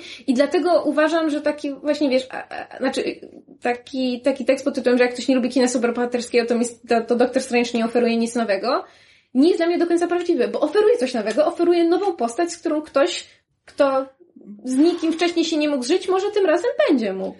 Czy tak, tak, nie, bardziej myślę, nie wiem, może to jest po prostu Ja, ja rozumiem, rozumiem znam- o co ci chodzi. Że jakby znam, znaczy wiesz, no jest parę takich osób, które jakby na przykład uważają, że film był super bohaterski, no to jest taka głupotka do oglądania, że nawet jeśli nie, wiesz, to nie jest tak, że o, jeśli oglądasz filmy super bohaterskie, to, to, to jest tylko dla dzieci i tak dalej, super bohaterowie, komiksy i tak dalej, to wszystko dla dzieci. Uważają to za taką głupotkę, że może to się komuś podobać, ale, ale po cholerę to oglądać. Natomiast jakby przy Właśnie Tak, przy wiesz, Winter Soldierze popatrz- jestem w stanie stwierdzić, że ktoś na przykład obejrzy coś takiego i stwierdzi, że no może w tym jest coś, że może nie przekona go zupełnie, ale na przykład stwierdzi, że okej, no widzę, że w tym jest coś więcej niż, e, niż normalnie. Ale równie dobrze możesz dostać argument pod tytułem no to jest fajny thriller polityczny, ale po co tam ci super Nie, no, bohaterowie? oczywiście, że tak, no tak, nie no, ja nie twierdzę, że z tego, kto lubi thrillery, to przekona Winter Soldier, no bo to też nie jest jakby dominujący, e, Znaczy, ja- dominująca warstwa w tym filmie. Ja nikogo nie zmuszam, znaczy nikogo, kto mówi, że nie lubi kina superbohaterskiego, nie zmuszam do oglądania wszystkich filmów. Natomiast wydaje mi się, że te kolejne pierwsze filmy, które powstają, te origin stories, warto próbować. Może niekoniecznie chodzić na nie do kina, ale potem jak wyjdzie na DVD, jeżeli komuś wcześniejsze nie podpasowały, sprawdzić, bo Anusza Widelec może ten bohater podpasuje. Ja, ja na przykład pierwsza, pierwsza faza Marvela, oprócz, prawda, takiego em, jak to nawet, nie, nie wiem jak to nazwać, takiego uczucia pod tytułem o, to wszyscy się tym jarają, wszyscy chodzimy na to do kina, rozmawia się o tym, ekranizację komiksów, kino superbohaterskie, wszystko fajnie, fajnie. Ale jakby nie zżyłam się z żadną z tych postaci, ani z Iron Manem, ani z Kapitanem Ameryką, ani z Torem. Dla mnie jakby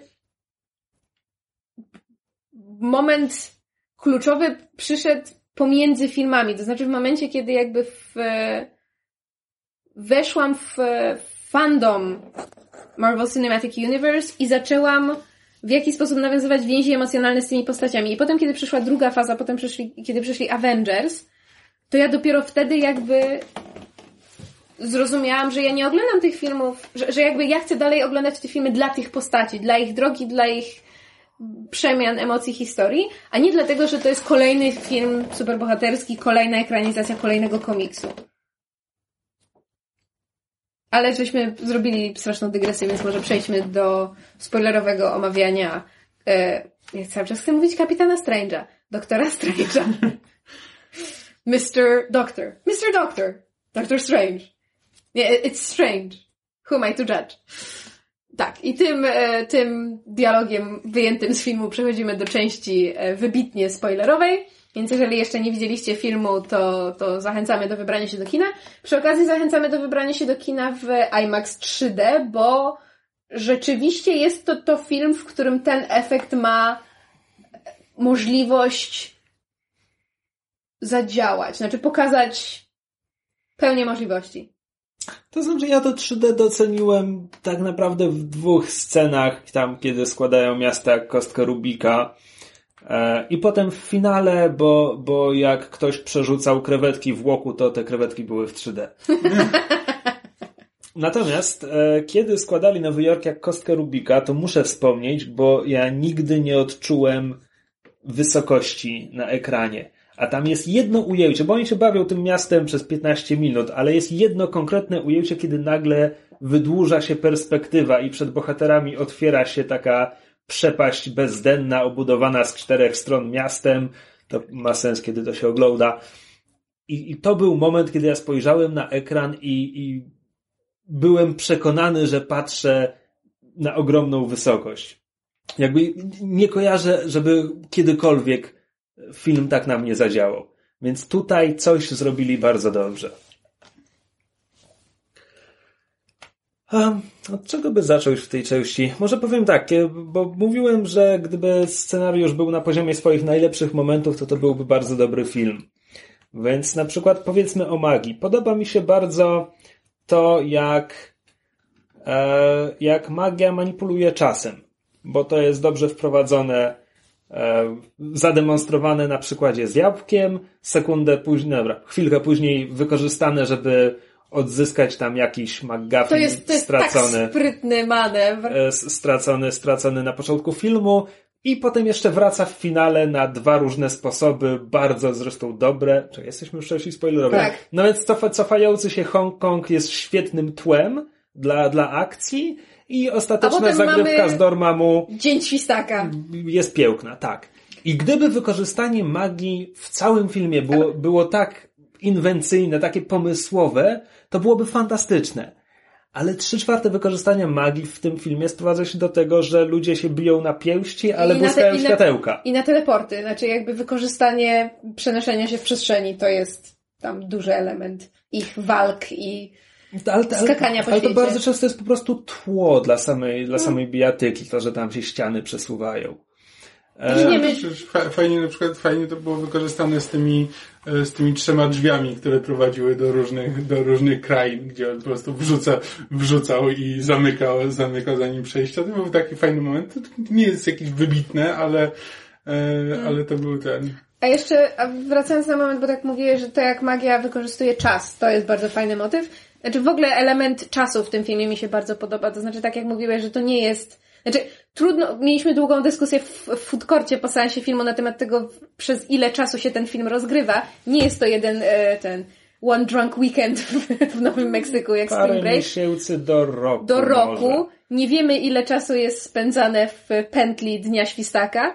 E, Natomiast jakby element czasu jest moim zdaniem bardzo fajnie w filmie wykorzystany. Włącznie z takimi subtelnymi rzeczami jak, jak zegarek bohatera, który jest jakby w pewnym momencie tym takim elementem, który spaja to wszystko, e, to wszystko w jedno i jest takim odniesieniem do właśnie do e, takim foreshadowing w pewnym sensie finału i tego, jaką rolę odegra czas. Tak, już, już myślałem, że mówiła, mówisz o tej wspaniałej scenie, kiedy Strange w Nepalu jest zaatakowany przez najbardziej multikulti bandę oprychów, jaką można spotkać w Katmandu. No same to Katmandu jest bardzo multikulti. E, że się tego uczepił naprawdę. E, No to było, to było tuż przy tym, jakkolwiek by się nie nazywało ta, ta, ta Świątynia, ta whatever. Świątynia, tak. To było gdzieś, gdzieś niedaleko ewidentnie, bo Mordo, bo Mordo się tam kręcił, a jakby stamtąd przychodzą ludzie z całego świata, żeby szukać uzdrowienia, więc może tam jest banda oprychów, którzy Nie dostąpili oprychów, którzy z oświecenia. całego świata ten, nie dostąpili oświecenia, starożytna ich wywaliła, więc muszą jakoś dbać o siebie. Tak, oczywiście. Zdecydowanie. Przekonaliście mnie na 100%. No dobra, więc weźmy się, weźmy się za tę trójcę Strange, Mordo, Ancient One. jeszcze dwa słowa Guy'u, którego imienia nie jest A ja chciałem przejść do niego później. A, dobrze, mówiąc. przepraszam. No bo tak. Co nam film mówi? Film nam mówi, że Mordo jest e, kolesiem z po prostu Służbista. jakiekolwiek naginanie zasad jest dla niego nie do pomyślenia, bo świat ma swój porządek, jeśli ktoś narusza ten porządek, to jest, to jest ewidentnie po stronie zła i trzeba z nim walczyć. I on się tego nauczył od starożytnej. Bo film, się nauczył tego od starożytnej, znaczy, Znaczy, no tak, no jakby jemu zostało wyłożone, że magia służy temu, żeby... Znaczy, nie, nie mamy powiedziane, że on się nauczył takiego szacunku dla zasad od starożytnej, ale jakby był u jej boku przez nie wiadomo ile czasu, święcie przekonany, że ona myśli tak samo. A potem blisko Tak, końca... bo jakby, bo, bo bad guy jest bad dlatego, że on się sprzeciwia tym prawom natury i prawda chce... Tak. A potem, a potem blisko końca okazuje się, że starożytna sama narusza te święte przepisy i, i Mordo jest bardzo oburzony. A potem w finale Strange narusza je jeszcze trochę i Mordo jest tym tak oburzony, że staje się zły. No i to jest, sam mówiłeś w części bezspoilerowej, że to jest źle wyłożone. Tak, to po prostu w którymś momencie jakby ona, ten starożytna mówi, że no, on bardzo dba o te zasady i potem na końcu on mówi, że on robi przemowę, że o, na pewno to będzie miało jakieś konsekwencje. Tylko, że też jakby nigdy wcześniej nie widzieliśmy, jakie konsekwencje właściwie ma, znaczy czego on się boi, Znaczy- biorąc pod uwagę, że tak naprawdę oni naruszyli zasady y, tego porządku świata i tak dalej, po to, żeby uratować całą Ziemię, to jakich konsekwencji on się, o jakie konsekwencje Ja- on się martwi. Ja nie mam problemu z, z jakby z, z takim, z, jakby z, z przyszłością, nawet na zasadzie, że nie wiemy o jakie konsekwencje mu chodzi. Ja mam inny problem. E, film nam o Mordo mówi dwie rzeczy, jeśli się nie mylę. Jedna to jest takie, że, że każdy tam jest, każdy trafia tam do, do tej starożytnej z jakiegoś powodu, czy, prawda, chce się uleczyć, trauma, cokolwiek. A druga rzecz, którą nam mówią o Mordo, to jest właśnie to, że on jest, prawda, takim służbistą, że, że, że trzyma się twardo, prawda, reguł, prawa natury są święte, nie wolno ich łamać i tak dalej. Film mi nie pokazuje, jaki jest związek między tym, kim on był, zanim tam przyszedł, a tym, kim on jest teraz i dlaczego, znaczy nie dlaczego, jak to jest powiązane, bo to nie może wynikać znikąd. To powinno być przy konstruowaniu postaci to powinno być powiązane. Tak jak mamy chyba powiedziane, że ten główny bad guy, prawda, tam stracił całą rodzinę i to było dla niego strasznie traumatyczne, to w wypadku Mordo powinniśmy mieć też coś takiego. To znaczy powinno nam być dokładnie, znaczy może nie dokładnie pokazane, ale powinno nam, po, powinno się nam powiedzieć, nie to, że on jest służbistą, ale dlaczego, bo to Tak, jest tak. istotne. Poza tym mi, mi brakuje tego, żeby starożytna była autentycznie porządnie szarą postacią. Bo ona jest dobra, tylko no dobra, czerpie tę zakazaną energię z tego zakazanego wymiaru, żeby żyć długo. Żeby bronić świata i dalej być dobra. Gdyby ona naprawdę robiła coś autentycznie Tak, złego, Bra brakuje jakiegoś motywu, w którym ona rzeczywiście musi walczyć ze sobą przez to, że czerpie tą energię z mrocznego wymiaru, to musi jakby y, cały czas jakby walczyć z jakimiś konsekwencjami tego, walczyć ze sobą, że nie wiem, staje się po prostu coraz bardziej, e, coraz bardziej, nie wiem, niecierpliwa, agresywna, czy coś, Tak, to jest coś, co musi na- zwalczać. Najwyraźniej największą udręką jest to, że musi pudrować czoło, żeby znamie było Tak. Nie, niewidoczne. znaczy jedyną konsekwencją jej łamania praw jest to, że jak ktoś się dowie, to być może będzie miał coś przeciw. Znaczy to jest idiotyczna konsekwencja, jakby in the grand scheme of things. No bo już abstrahując od tego, skąd Mordo sobie wziął to, że, prawda, jak się łamie prawa natury, to są jakieś konsekwencje niewyjaśnione, tego się nigdy nie dowiadujemy. Być może, nie wiem, w kolejnym Strange'u się dowiemy, jakie są konsekwencje, ale jakby Znaczy, ja bym argumentował, oni wszyscy czarują i wykrzywiają rzeczywistość, oni wszyscy łamią prawa natury. No tak, więc to jest jakby też głupi argument z marszu, ale po prostu Znaczy, to, gdyby to, co właśnie powiedziałem, przyjąć za coś, co, co Mordo ma z tyłu głowy, to wtedy ociupinkę sensu ma to, co on robi w scenie po napisach. Jeśli on uzna, że każdy czarodziej zakrzywia prawa natury i dlatego on chce pozabijać wszystkich, a potem sam sobie palnie w łeb. wielka Ale, ale nie, droga Mordo w tym filmie, zmarnowali Mordo. Tak jak Znaczy, zmar- nadzieję... zmarnowali nawet nie tylko postać, ale i aktora. No tak, tak jak, tak jak tydzień temu mówiłem, że mam duże nadzieje związane z Mordo, no to w filmie zawiódł. Mm. Eee, chciałem, żebyśmy poświęcili dwa słowa Bad Guy'owi. No dobrze, wykrześ z siebie dwa słowa na jego temat, bo ja nie jestem w stanie. Miał bardzo fajny make-up. To jest więcej niż dwa słowa. Brawo. Znaczy, okej, film próbuje zarysować to, że, że będę mówiła Mats, bo nie pamiętam jak się postać nazywa, a gra go Caeciliu, Casilius, Cassilius, whatever. Mats Mikkelsen. Casales, Ulubiony zły Skandynaw. Tamales. E, ma... Kefur. Kalcium. Kalcjusz. Celsjusz. Calcium forte. że, znaczy, film próbuje nam zasugerować, że Mats nie jest tym, tym, prawda, tym jednoznacznym złym, że on też, tak jak starożytna jest, em, to, to nie jest tak, że on nie ma racji. To jest ten zły, który jest przekonany, że ma rację i że robi dobrze, że chce dobrze. Kompletnie tego nie ma w filmie.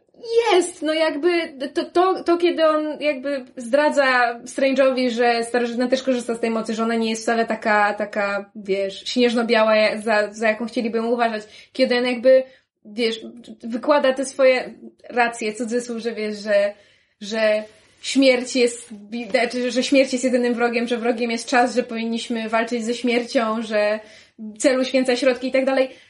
To jest to jest podstawa konstruowania postaci złego, który jakby właśnie te, te, tego na zasadzie, że do, dobrego złego konstruuje się w taki sposób, że on nie jest zły, bo powody, tylko z jego punktu widzenia, jego zdaniem on robi dobrze. To znaczy on ma, Tylko, że- dobry zły jest bohaterem własnej historii. tak, i jakby jestem w stanie uwierzyć, że że gdzieś w postaci Matsa jest był pomysł, żeby on miał tę swoją historię, Tak, żeby to to nie było bez powodu. Tam jest jakiś pomysł, no bo on, no te, też trochę on tam mówi, że jakby, mm, no że właśnie czarodzieje, tak jak ten, e, czarodzieje, szczególnie e, ta starożytna jakby używa tej mocy, żeby przedłużyć swoje życie i że jakby oni egoistycznie jakby tą, tą moc zatrzymują dla siebie, a y, ten Calcium Forte chce, żeby, y, żeby wszyscy mieli tę te możliwość, żeby każdy miał tę moc, którą daje Dormammu i wtedy wszyscy będą nieśmiertelni, wszyscy będą mieli, y, wszyscy będą mieli moc. No tak, no to I- i z to drugiej strony też widzimy, że on nie ma pojęcia, czym jest Dormammu. No tak, no, No to jest tak, no ale to jest sprawa. wiesz na zasadzie wiesz, przywódca sekty trochę na takiej zasadzie, zwłaszcza, że, że wiesz, że to nie jest tak, że to jest pojedynczy zły, to nie jest Loki, który sam wykonuje swój plan i manipuluje innymi, bo jakby ja mam wrażenie, że postać Matsa święcie, znaczy pomijając, że on nie do końca wie, czym jest Dormammu, to on święcie wierzy, że że, że, ma słuszność i fakt, że ma wokół siebie swoich zwolenników, tych swoich zelotów, którzy prawdopodobnie też tak myślą, oznacza, że to jakby stoi za tym coś więcej niż bo powody, za tym stoi jakaś tam ideologia, jakaś myśl. Znaczy, też tam brakuje jakby tego, co tam mówiłaś, że y, przy Mordo, że jakiejś takiej właśnie czegoś, jakiejś scenki z przeszłości, czy, y, czy Znaczy- czegoś motywu, no bo on, że y, jego rodzina tam zmarła i on wtedy stał się zły, Ale na przykład, no wiesz, Znaczy nie, on wtedy przeżył traumę, potem Tak, odnalazł magię, ale potem... Tak, Ale nie, ten motyw wraca. Znaczy, mi to zajęło chwilę po filmie, bo dlaczego jemu tak śmierć przeszkadza? No bo jakby umarła jego rodzina. Znaczy, No tak. koneks... Tak, no nie no, no tak. No Związek tak. przyczynowo-skutkowy jest ten zwi- prosty. Nie, no właśnie, ten związek jest prosty, tylko że mi na przykład brakuje czegoś, że gdyby ta rodzina umarła i na przykład czarodzieje mieli możliwość uratowania ich, ale nie zrobili tego, bo to przeczy, przeczy ich ten, no to ja wtedy rozumiem jego motywację jakby przeciwko jakby całej społeczności czarodziejów, no bo jego rodzina mogłaby żyć, bo mają tę moc, żeby im e, to pozwolić, ale nie wykorzystali im tego, dlatego on w tym momencie zwrócił się przeciwko nim.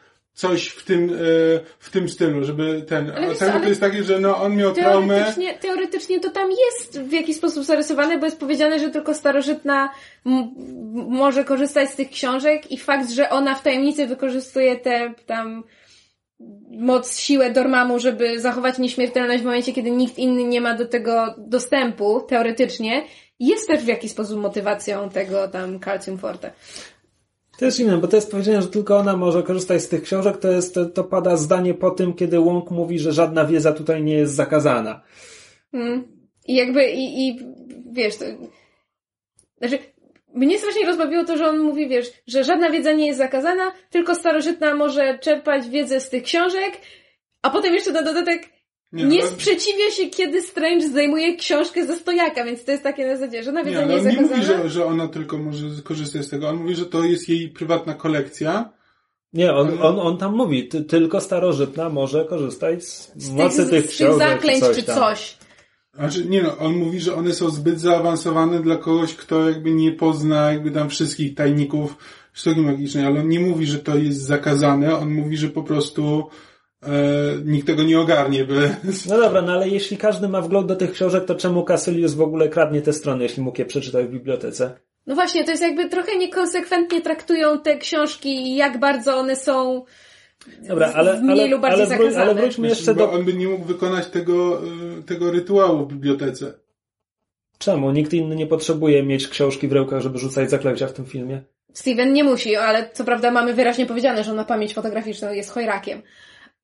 Dobra, ale wróćmy do Casyliusza, bo ty mówisz, że tam mamy powiedziane, że jego rodzina zginęła, ma zelotów, więc logika sugeruje, że ma jakąś charyzmę. Ja tego nie widzę, ale mniejsza z tym.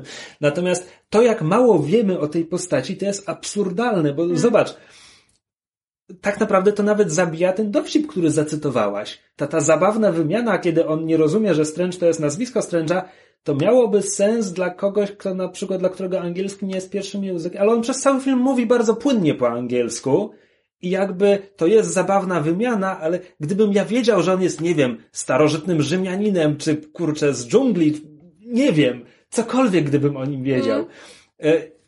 Tak, Ja to ma- jest też o tyle niekonsekwentne, że na początku, bo oni, y, t- właśnie jak, y, bo oni, k- y, kradnie te, kradnie te strony i natychmiast ucieka, otwiera teleport i ucieka do Nowego Jorku, czy tam do Londynu, nie wiem, gdzie tam się wydaje ta pierwsza walka z, ze starożytną tam odbywa. Ale ucieka w każdym razie, ucieka do miasta. Czyli to jest mieszkaniec miasta, to nie jest, wiesz, to nie jest ktoś, kto właśnie mieszka, nie wiem, na odludziu, starożytny Rzymianin, który unika technologii czy coś, tylko no, to jest jego pierwszy instynkt, dobra, ukradłem i teraz wracam do domu, do Nowego Jorku. Tak. No ja, pogdybajmy chwilę, bo ja wymyśliłem dwa sposoby, według których zastosowanie mogło pogłębić tę postać.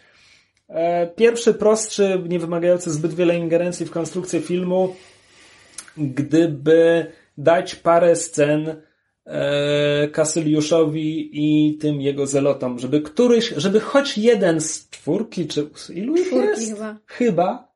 Chyba. Bo oni, bo, bo, bo wydaje się, że oni giną w walce z, ze starożytną w pierwszej scenie filmu, ale potem wracają i potem, No nie, bo ona, Nie. ona je wrzuca w jakiś teleport, ona ich wrzuca w jakiś teleport. a ja nie wiem, dla mnie to wyglądało jakby zamurowywała ich w ścianach. Nieważne.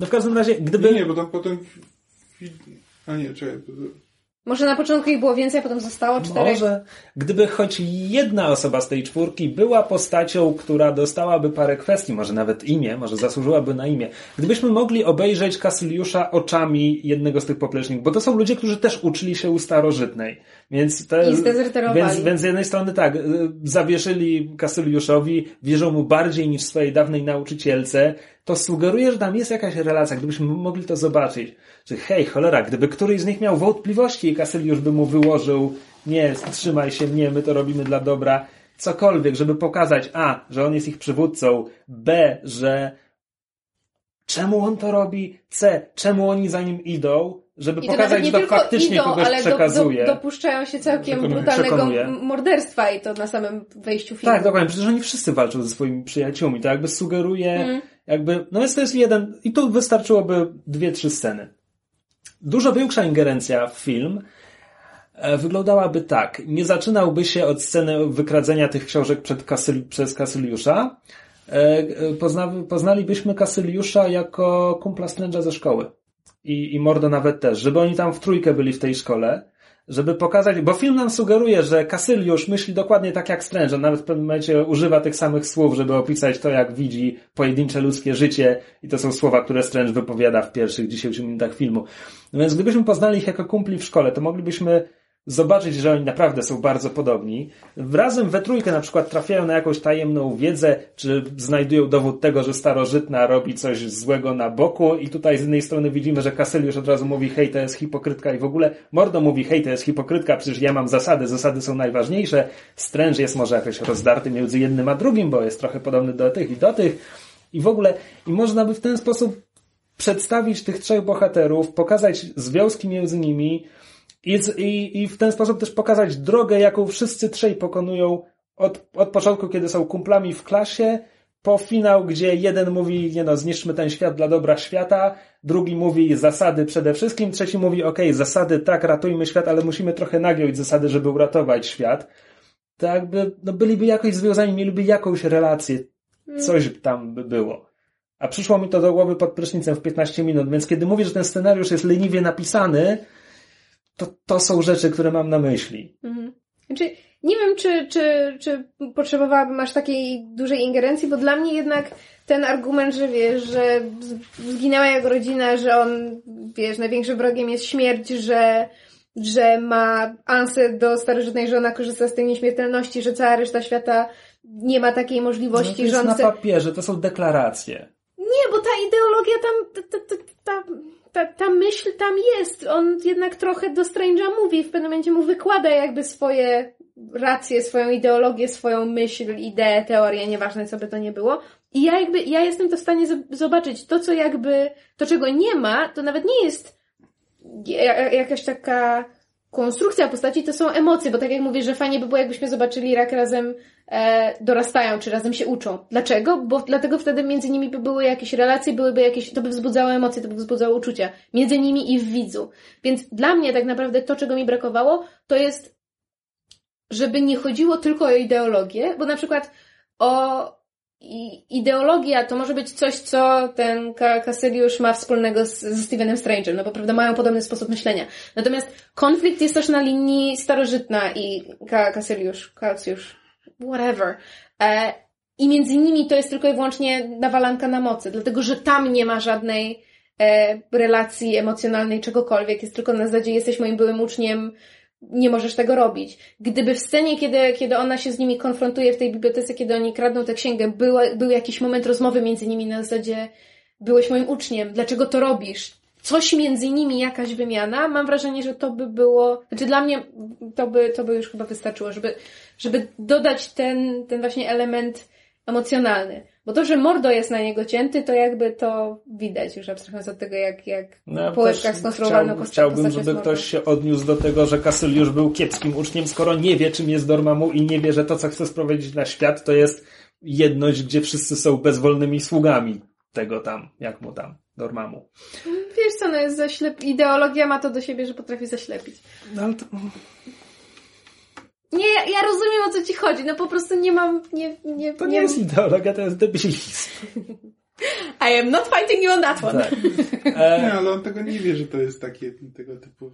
no, no właśnie, on tego nie wie i Znaczy, dlatego no, teraz... Ale mamy wyraźnie nie powiedziane, wie, że znaczy nie- Strange przecież na końcu robi żart pod tytułem właśnie dlatego trzeba czytać ten, trzeba czytać całe księgi, bo ostrzeżenia są po No zaklęciach. tak, no ale to z kolei mi mówi, że ten gość jest debilem, a nie czarodziejem. No przecież to jest podstawa. Mag- czytasz magiczną księgę, zwracasz uwagę na mały druk, no.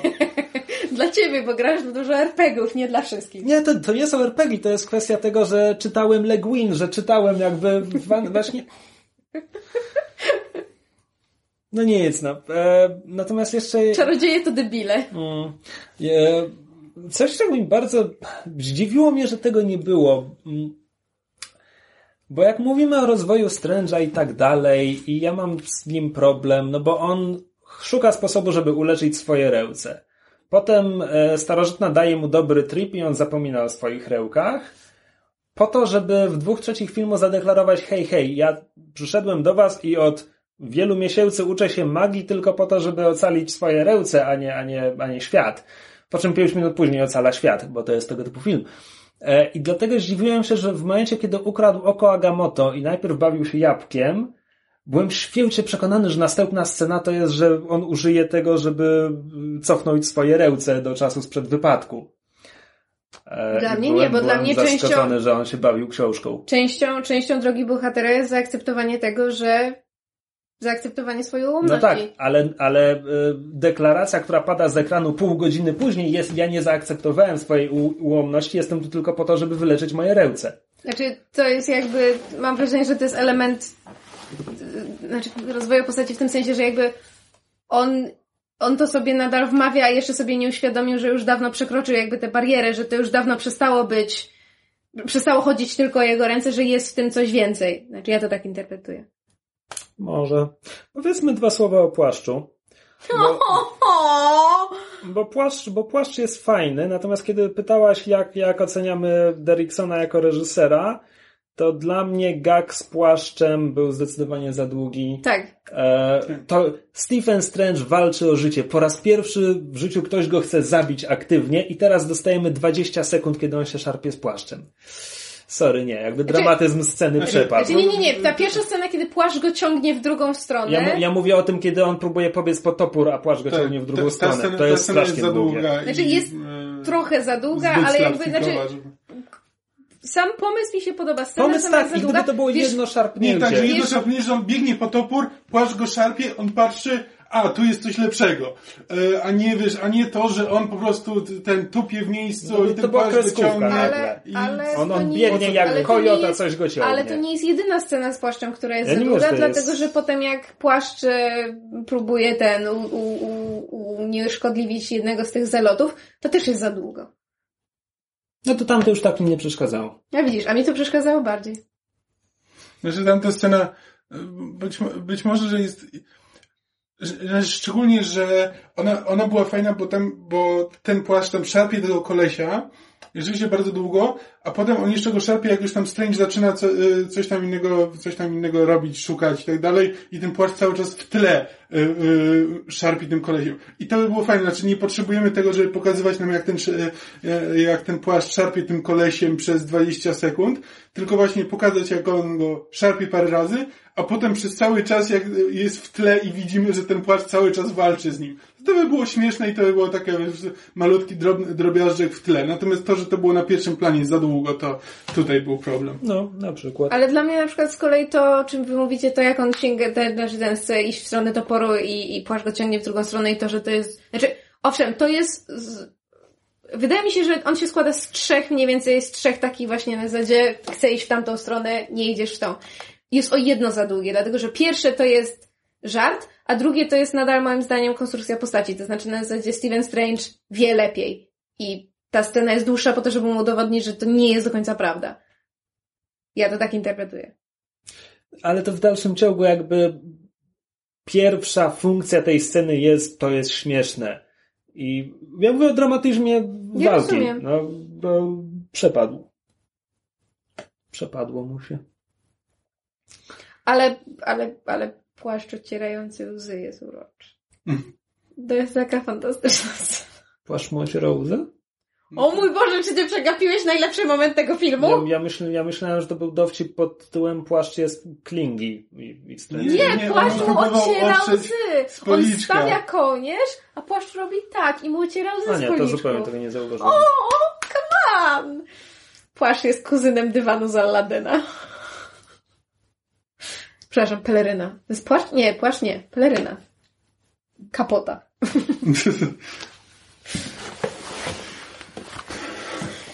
E, coś jeszcze. E, no bo, bo wspominaliśmy w części bezspoilerowej, że, że, że ten film ma chyba więcej żartów niż, niż poprzednie Marvel. Znaczy rzeczywiście sporo sobie Co, dowcipkuje. jak to? Więcej niż poprzednie Marvele? Znaczy właśnie po, po, po dyskusji- w dyskusji- miały w dyskusji- za dużo żartów. w dyskusji po filmie miałam wrażenie, że właśnie kilka osób wspomniała, że jakby, że film nawet nie tyle jest, ale wydaje się zabawniejszy. Właśnie No, dlatego, no że Steven jest taką jest, postacią. jest bardziej otwarcie zabawny niż Civil War, no ale tam przyjaciele nawalali się po no ale nie porównujmy do Civil War, bo to jest tak jakbyśmy porównywali, wiesz... No dobrze, no to jeśli porównasz do Guardiansów, to Guardiansi są dużo zabawniejsi. No Jeśli ale- porównasz do przeciętnego Ironmana, to tam też jest więcej dowcipów niż w tym Strange'u. No nie do przeciętnego, do pierwszego. No jeżeli porównujemy Origin Stories, no to porównujmy Origin Stories. Przepraszam, ale powiedziałaś, w tym filmie jest więcej dowcipów niż ostatnio w, poprzednich Marvelach. No, w poprzednich Marvelach. No, no na poprzednie Marvele teraz jest ich ile? 17? No, ale powiedziałaś ostatnio, więc miałem wrażenie, że myślisz o kilku ostatnich Znaczy, dla latach. mnie, dla mnie rzeczywiście, znaczy chyba ze względu na to, jaką postacią jest Strange, jakoś ponieważ on, on właśnie ma ten taki charakter troszeczkę, nie wiem, prześmiewczy czy, czy uszczypliwy, mam wrażenie, że jakoś było tego nie wiem, było to wyraźniejsze moim zdaniem. Znaczy, nie, no, bo ten Nie, film ma, nie znaczy, ma taki charakter dosyć, dosyć jakby mało poważny. To nie jest, to nie jest właśnie no, w No, porównaniu na Jak zaczniemy mówić no o charakterze, to te pierwsze 15 minut, kiedy on ma ten wypadek i potem obsesję na punkcie Rogue, to, to on, No tak, on się zaczyna... Wcale Nie dlatego, że zaczyna się od tego, że on tańczy na sali operacyjnej i, i wiesz, No wykupia dobrze, się no do to muzyki. potem następne 10-15 No, minut. tak, a potem znowu idzie w, w górę. Nie wiem, dla mnie było.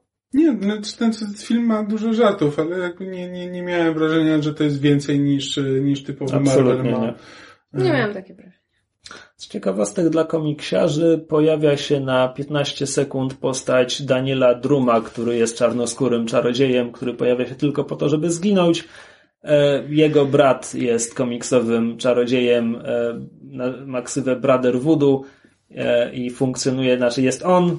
Brother Voodoo to jest zasadniczo obu, obu braci Drumów, bo jest Jericho Drum, który jest żywym czarodziejem, a Daniel wciąż egzystuje jako duch, który mu doradza albo przeszkadza, bo to w komiksach się regularnie zmienia. E, więc tak sobie myślę, że zabili go tutaj po to, żeby kiedyś wprowadzić tamtą postać.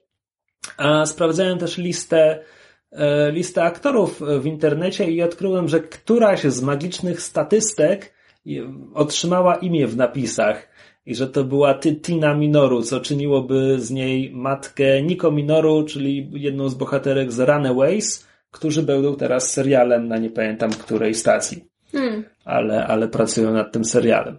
Natomiast nie mam pojęcia, czy faktycznie chcą wprowadzić takie połączenie, czy, czy tak tylko to zrobili. Nawet, nawet nie wiem, która to z tych magicznych asystentek to miała być ta Tina. No i mieliśmy jeszcze scenę, nie drugą po napisach, tylko pierwszą scenę po napisach. Bardzo sympatyczną.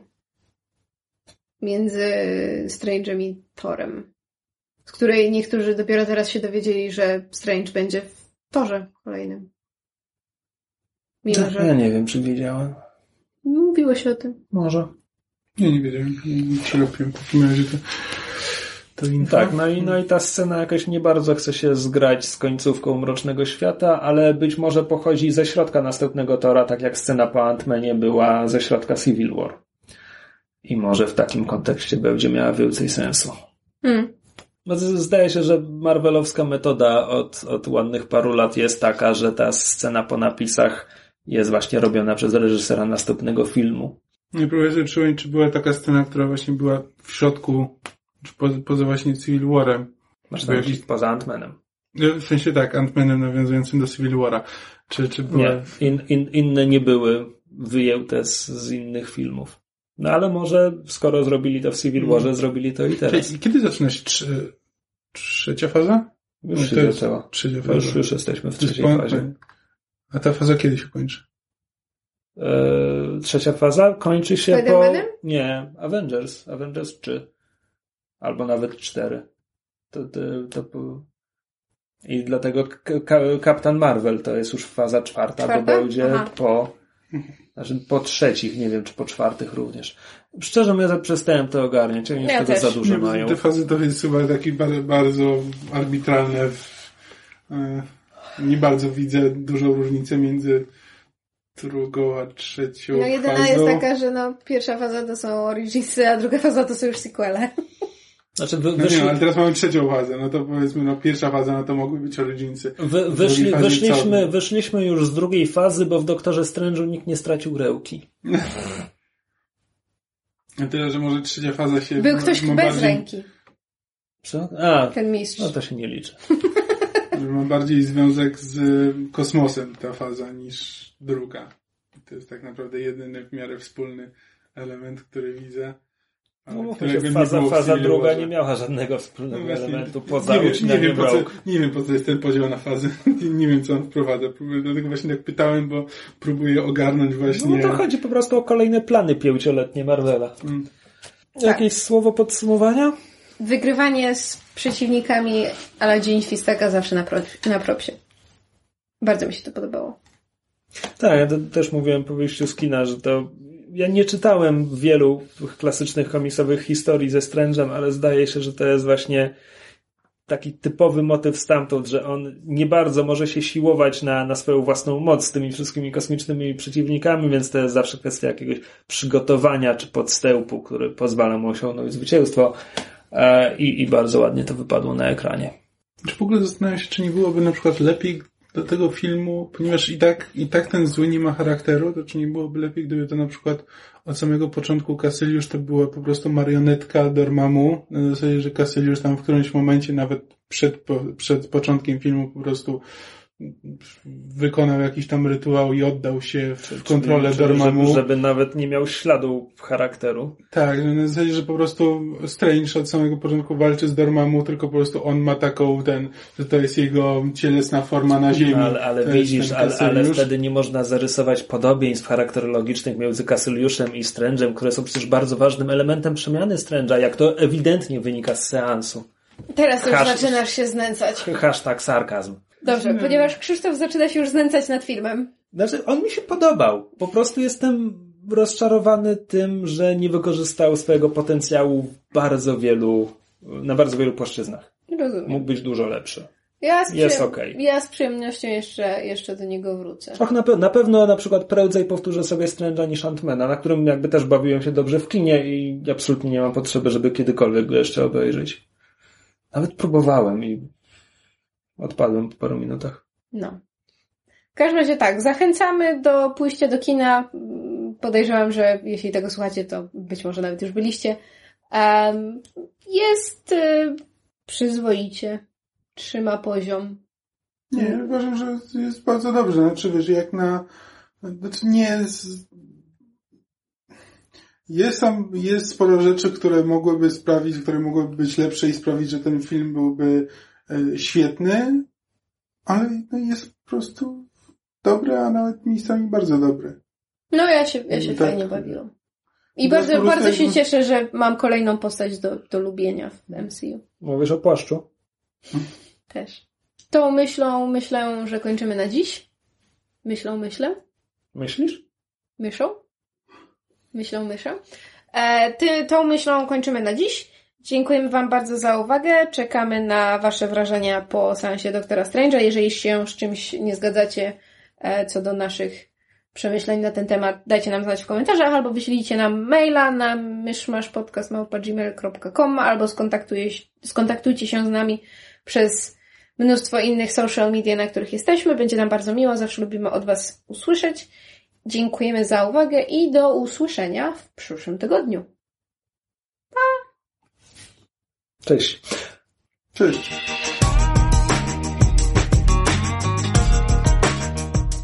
Słuchaliście podcastu Myszmasz. Możecie nas znaleźć na myszmasz.pl lub polubić nasz fanpage na Facebooku. Możecie nam także wysłać maila na myszmaszpodcast.gmail.com Jeśli do nas napiszecie, będziemy szczęśliwi jak trójwymiarowe krewetki.